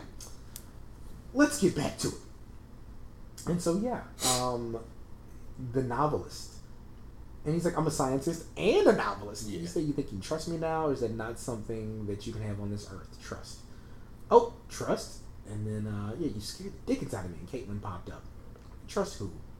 And there's no time for all this. Of course. Hey, because the app popped up. And then yeah, um, she's like, yeah, you've missed a lot. I'll explain upstairs. He's like, I'll just stay here then. Francisco says, "Come on, we need you." Oh, it's like shit.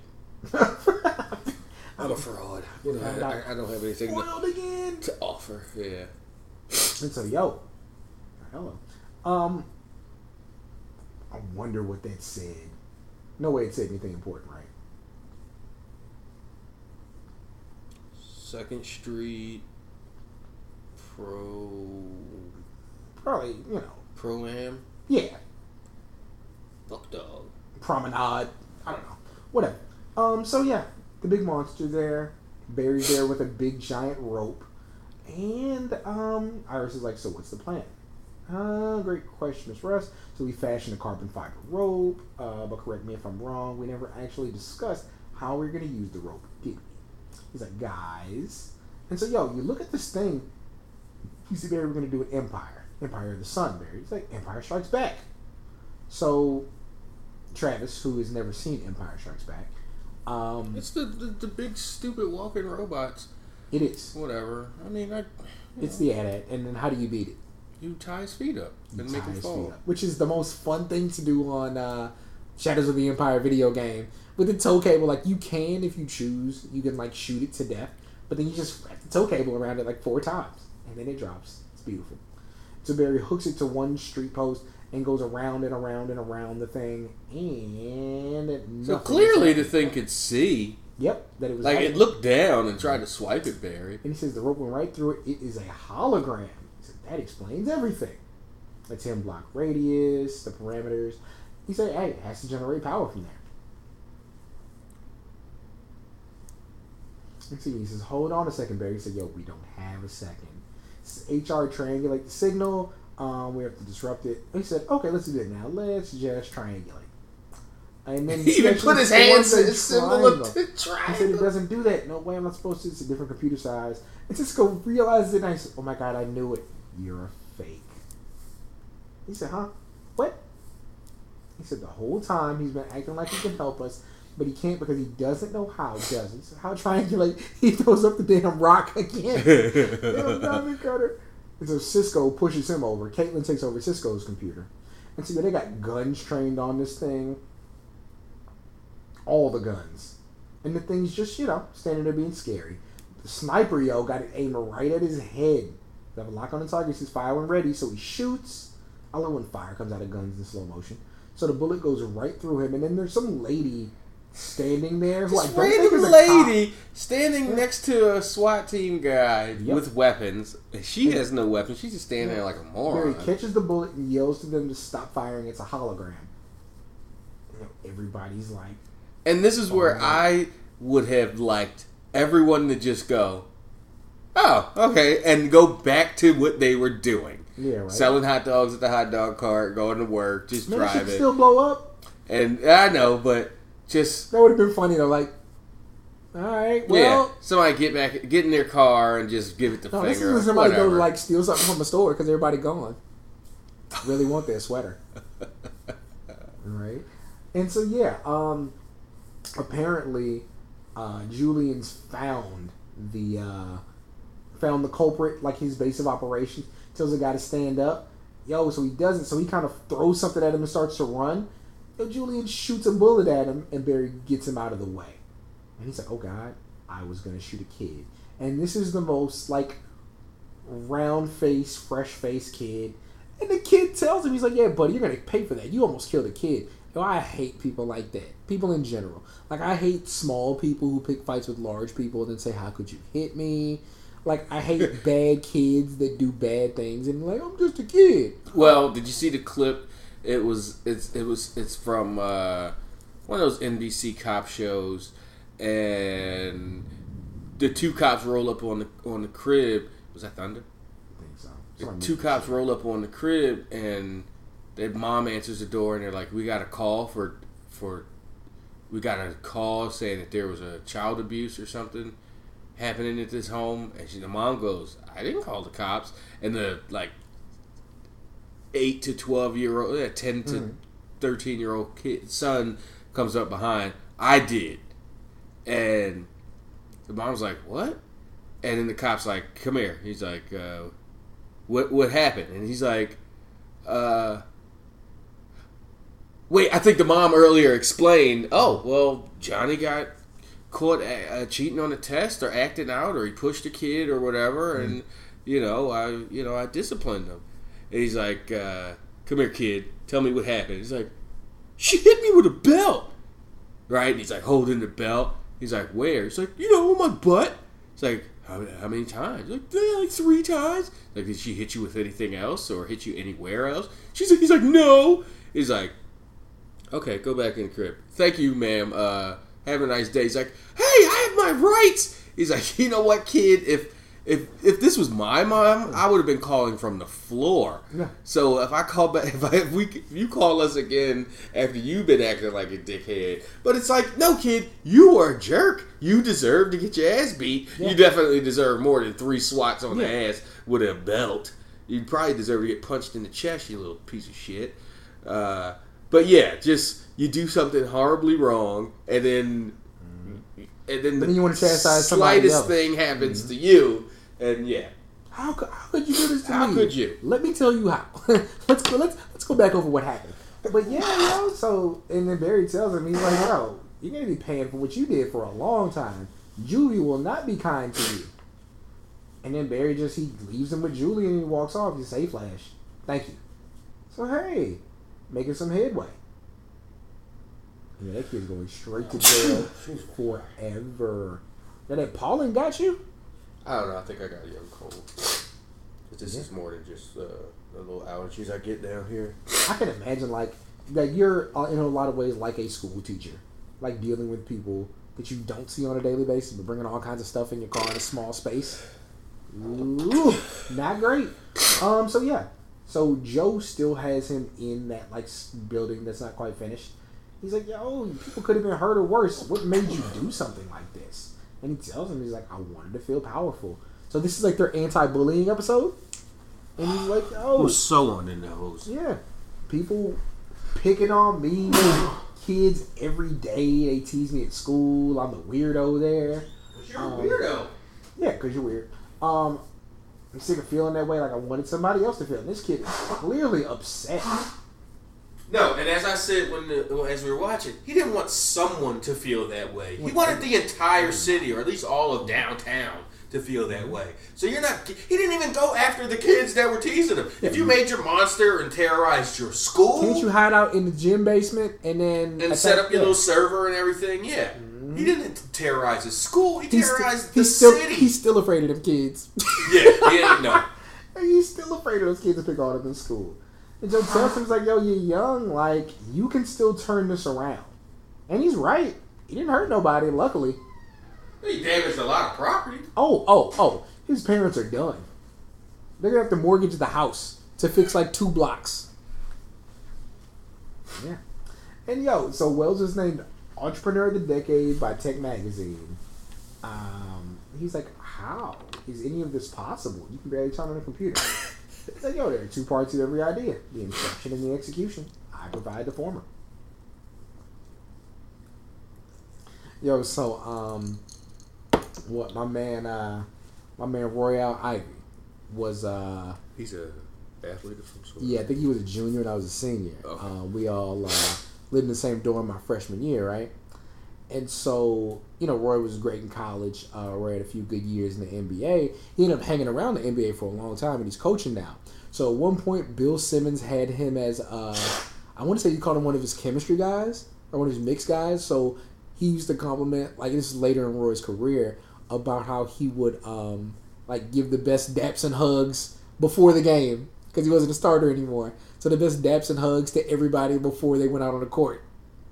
And so yeah, that's kind of how they're equating Wells at this point. Like Wells is the I like I give the I give the best encouragement. exactly. I, yeah, he says I'm more the inspiration behind the company. He said then I was exposed. Um, people thought I was something I guess I wasn't, and it all kind of fell apart for me. Yeah, that'll do it. That will do it. He said, but then I got your message. So basically, he was on the outs when he got their message, and still had you know people who were willing to help him solve that problem. And he probably told them, guys, if you help me solve this, I'll get out of your hair and let you guys do what you need to Yeah, do. who- uh, um, decrypt this for me, and they probably were like, "Word." How much time? Click, we click, click, click, click, Can, click. can you can you call everybody at uh whatever other lab you need? Call call call the folks at Cadmus. Let them know we need to borrow a few Has oh, I've been meaning to bring this up. Has Mercury Labs been mentioned this season yet? I don't think so. Yeah, I, I I, so. I would like to know what's going on over there. Yes, he's explaining himself. He's like, doing all this for the greater good? Like, what do you think?" And they all look around. Wally's just like, "Sounds to me like you're a calm man." And they're like, "Yep." they didn't want to say it.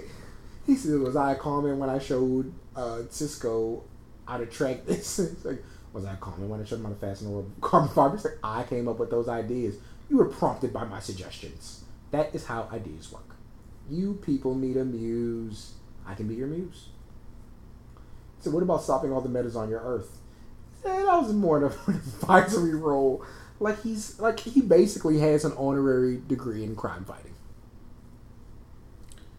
I think those universities or whoever gives out those honorary degrees would probably uh, Slap him with challenge that. Yeah. Like you, like in, in all fairness, for an honorary degree, you have to do a shit ton to get an honorary degree. Like, even if it doesn't involve going to class and taking tests, you have to be so much to so many people in the world to get an honorary degree. It's Right, you ridiculous. gotta be Bill Cosby on a giant platform Yes. telling jokes and writing TV shows Yes. to get To an get an honorary honorary degree. Mm-hmm. And wearing a, wearing they sweatshirts everywhere, every time you on damn TV, and Mm-hmm. repping them super hard, going to every game. Like like somebody like their kid has to tell you what they saw like what they saw you on for them to start paying attention and then they want to see all the things you donated to charity wise. Yeah. Remember when Shaq was honorary police? Never forget that Shaq is police. Ugh. Yeah. He was like sheriff, works at sheriff department too. Not even regular police. Like, no, you worked as a sheriff's get department.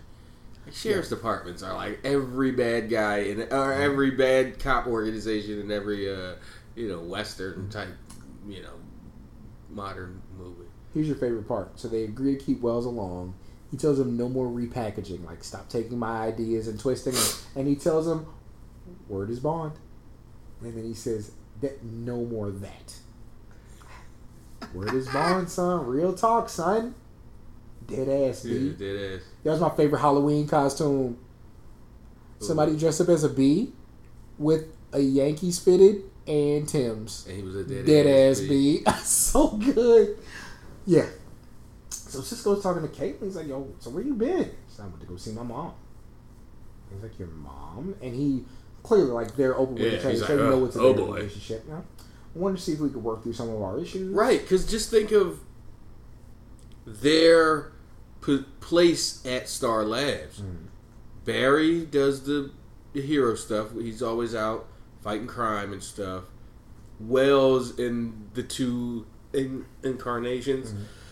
that we got in season one and 2 was not exactly Mr. Personality hanging out. So a lot of the time, it was And her husband was dead, and he wasn't seeing anybody, and they weren't trying to date each other. right. So all they had to talk about was what was going on in their lives. Yeah, so they were always together at Star Labs. Mm-hmm.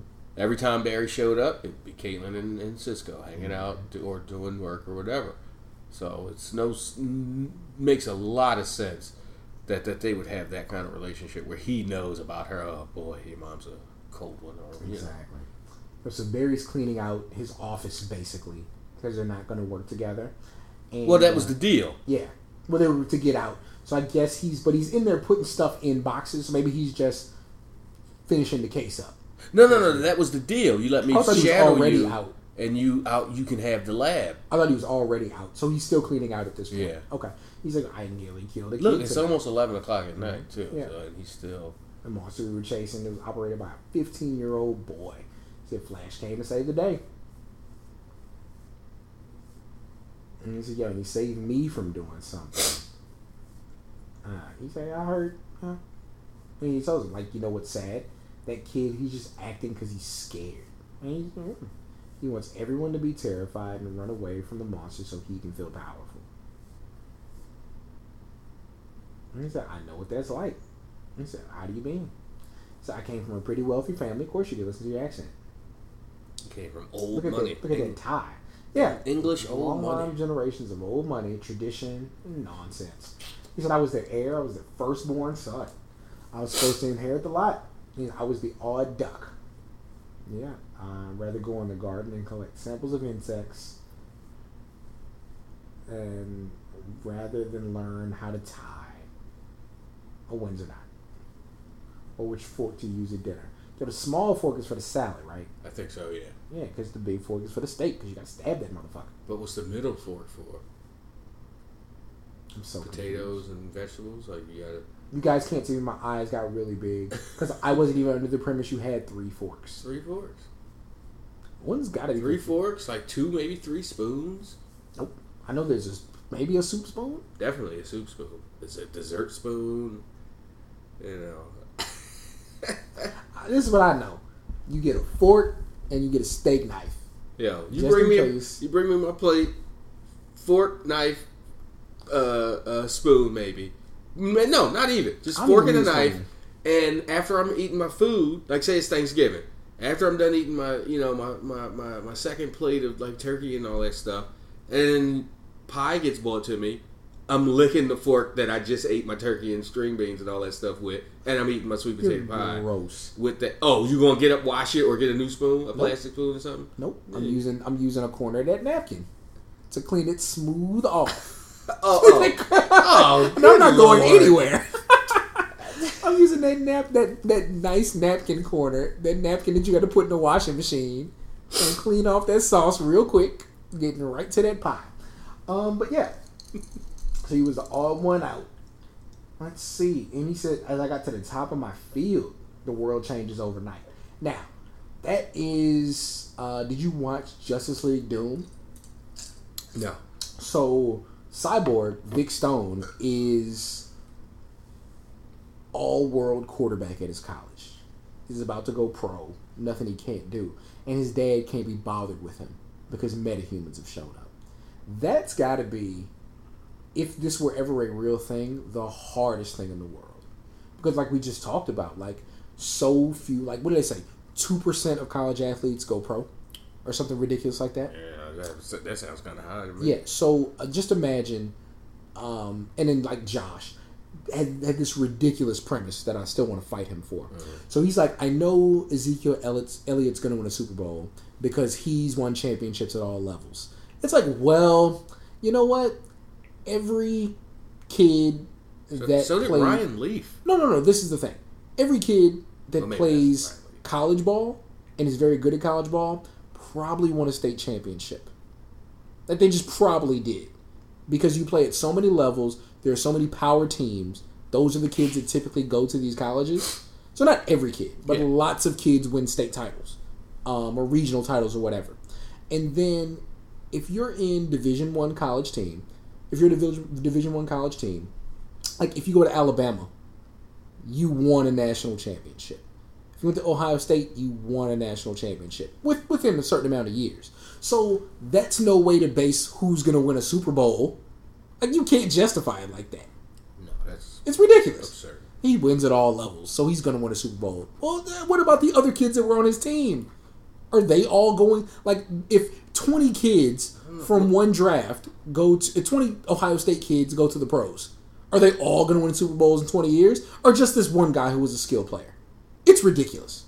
But back to my premise: you're an athlete who goes pro in the DC universe, or better yet, the Marvel universe, and then mutants come. Are you like? How do you equate yourself as an athlete now? Like, are you like remember remember in Smallville when Clark played football Yeah. and he literally had to pull himself from football because he was just gonna run a touchdown every play. There's Well, nothing he, they could do. he had to. He just didn't use his power, obviously. Well, I mean, he stopped using it. Remember, because when he was in practice, he was out there and he ran like he ran through everybody and ran for a touchdown. Yeah. But then he was like, "Nah, This ain't no. Yeah. yeah, you, I, I, like what am I doing?" And then it's like in uh, Civil War when Tony Stark goes to see Spider Man, and he's like, "Well, I didn't play football before, so I shouldn't play now." So yeah, like you're all of a sudden in this world where you're a genius at the top of your field, then metahumans show up. Like it's no longer about what I know because I don't know anything about these people. Like I'm a crime scene investigator. I know how humans work. I know the limitations of a person. And that took me however many years of mm-hmm. study and and on the job training. Yeah, look at his hairline. It took years off his life getting to understand normal people. So yeah, and he tells like, I lost my mom as a kid. Just recently lost my dad. It's a scary world. People die. Trust are betrayed. Things change. And said, but change can be a good thing. And I think this is where they agree on. Like he wants metahumans to be better, and Barry's saying people can be better it's kind of like a a different Elseworlds Magneto uh, Professor Xavier thing, and they're coming to a common ground. It seems. His shirt's all untucked, just like you like. Have you ever? uh Have you read any of Civil War yet? No, No. No, Okay. lick. Magneto just showed up. Oh, he's be back on. Well, I haven't like after Incursion. I don't know what happened to him, but okay, he's such a great character. Because, like when Professor X finally told him he was right all along, he was the best. I think he showed up- Thing ever. He showed up in the Captain Marvel book, Mm-hmm. and there's a, a mutant named Aurora, and Okay. she, huh? What like sun powers? I don't know what her powers are exactly, but she's helping. She's on the side of of Carol Da- of Danvers of Captain Marvel mm-hmm. in the profiling, and Magneto is just disgusted. Like, yeah, what was the line he hit her with? Yeah, I'm not. He's like something like, "I'm not surprised to see you betraying your people and working with your oppressors Oh. again." Well, no, no, no. Is it Aurora or Auroru? No, no, no, it's not Storm. Okay, It's not. Yeah, Yeah. this is this is somebody else. Yeah, but no, yeah, he. maybe I'm I'm getting the name Yeah. wrong, but yeah, he's he was just hit her with that line like, yeah, I'm not surprised you're working with your oppressors again. Like, yeah, He's a real one. yeah. Like of all the things the mutants are going through, because you know Yeah. what's happening to them. What's what's happening now? So since the Inhumans, it's just this brilliant way of getting the mute X Men mutant stuff not to matter because they mm. can't use it in, Yeah. the, in the MCU. So they create the Inhumans, or at least push the Inhumans. Mm. Uh, so the Terrigen Mist mm-hmm. that's coming down and turning people with Into- the yeah. Inhuman gene into Inhumans, mm-hmm. it's killing mutants. Of course, of course. It's killing mutants. So I, I, I think it's for for so many reasons and on so many levels, it's a brilliant storyline. Uh, and yeah, Even so- though they do have new X books coming out, but still. oh yeah, they don't the mutants. We're gonna get this money. Yeah, Yeah. yeah. So no, Barry and uh, Julian are going to get a drink because, of course. Barry can't even get drunk. Yeah, but you know, Barry's just such a good guy, and he's like, I, I see you clearly need Mm-hmm. some stress relief, somebody to talk to. Can't imagine that Julian guy has friends. Yeah. So Caitlin's mom hits her on a video chat. You know how much I love video chat.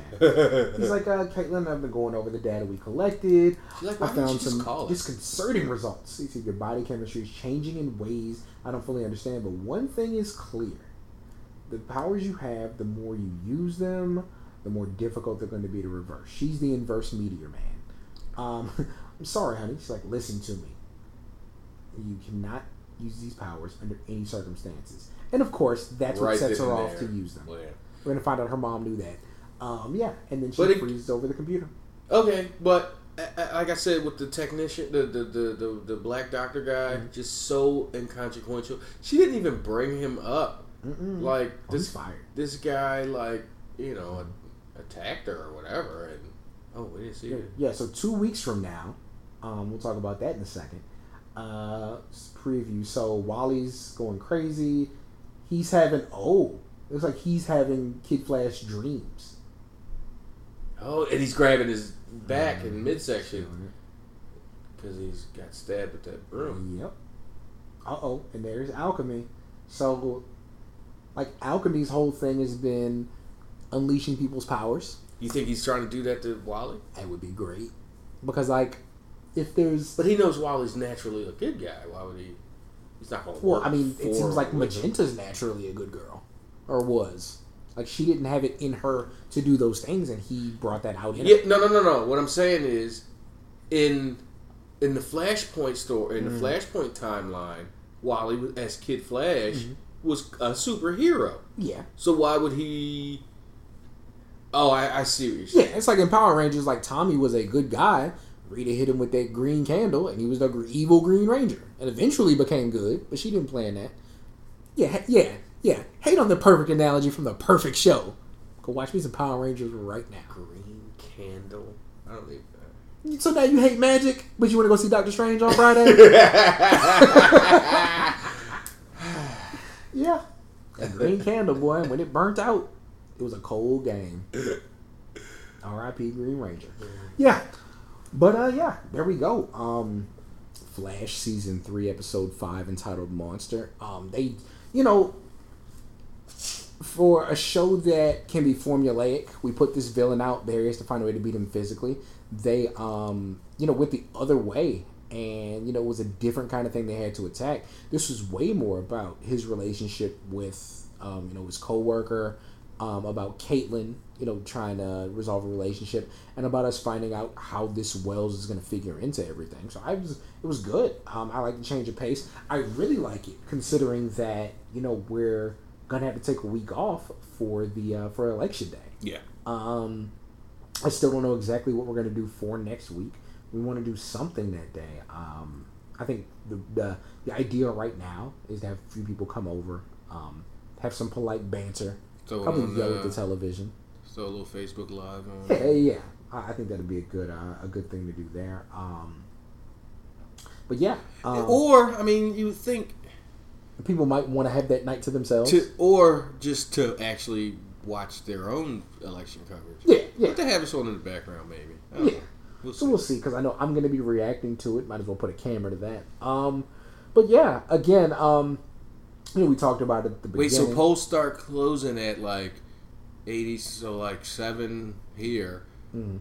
Uh, so we're gonna start getting results in like 7.30, 8 o'clock. yeah, I'll be home. Yeah, yeah. Um, Cool. but yeah, like we talked about it. Um, the new website's up, southcongress.com. Um, there is not only are all our shows up there, but there is a place um, for you know sponsors to um, support us with our South by Southwest live event that's coming up. We'll be talking about that. Um, all the uh, the different ways to reach us via social media you're going to find on the site. I'm going to start saying that now. Go to southcongress.com for, and it's all listed there. Yeah.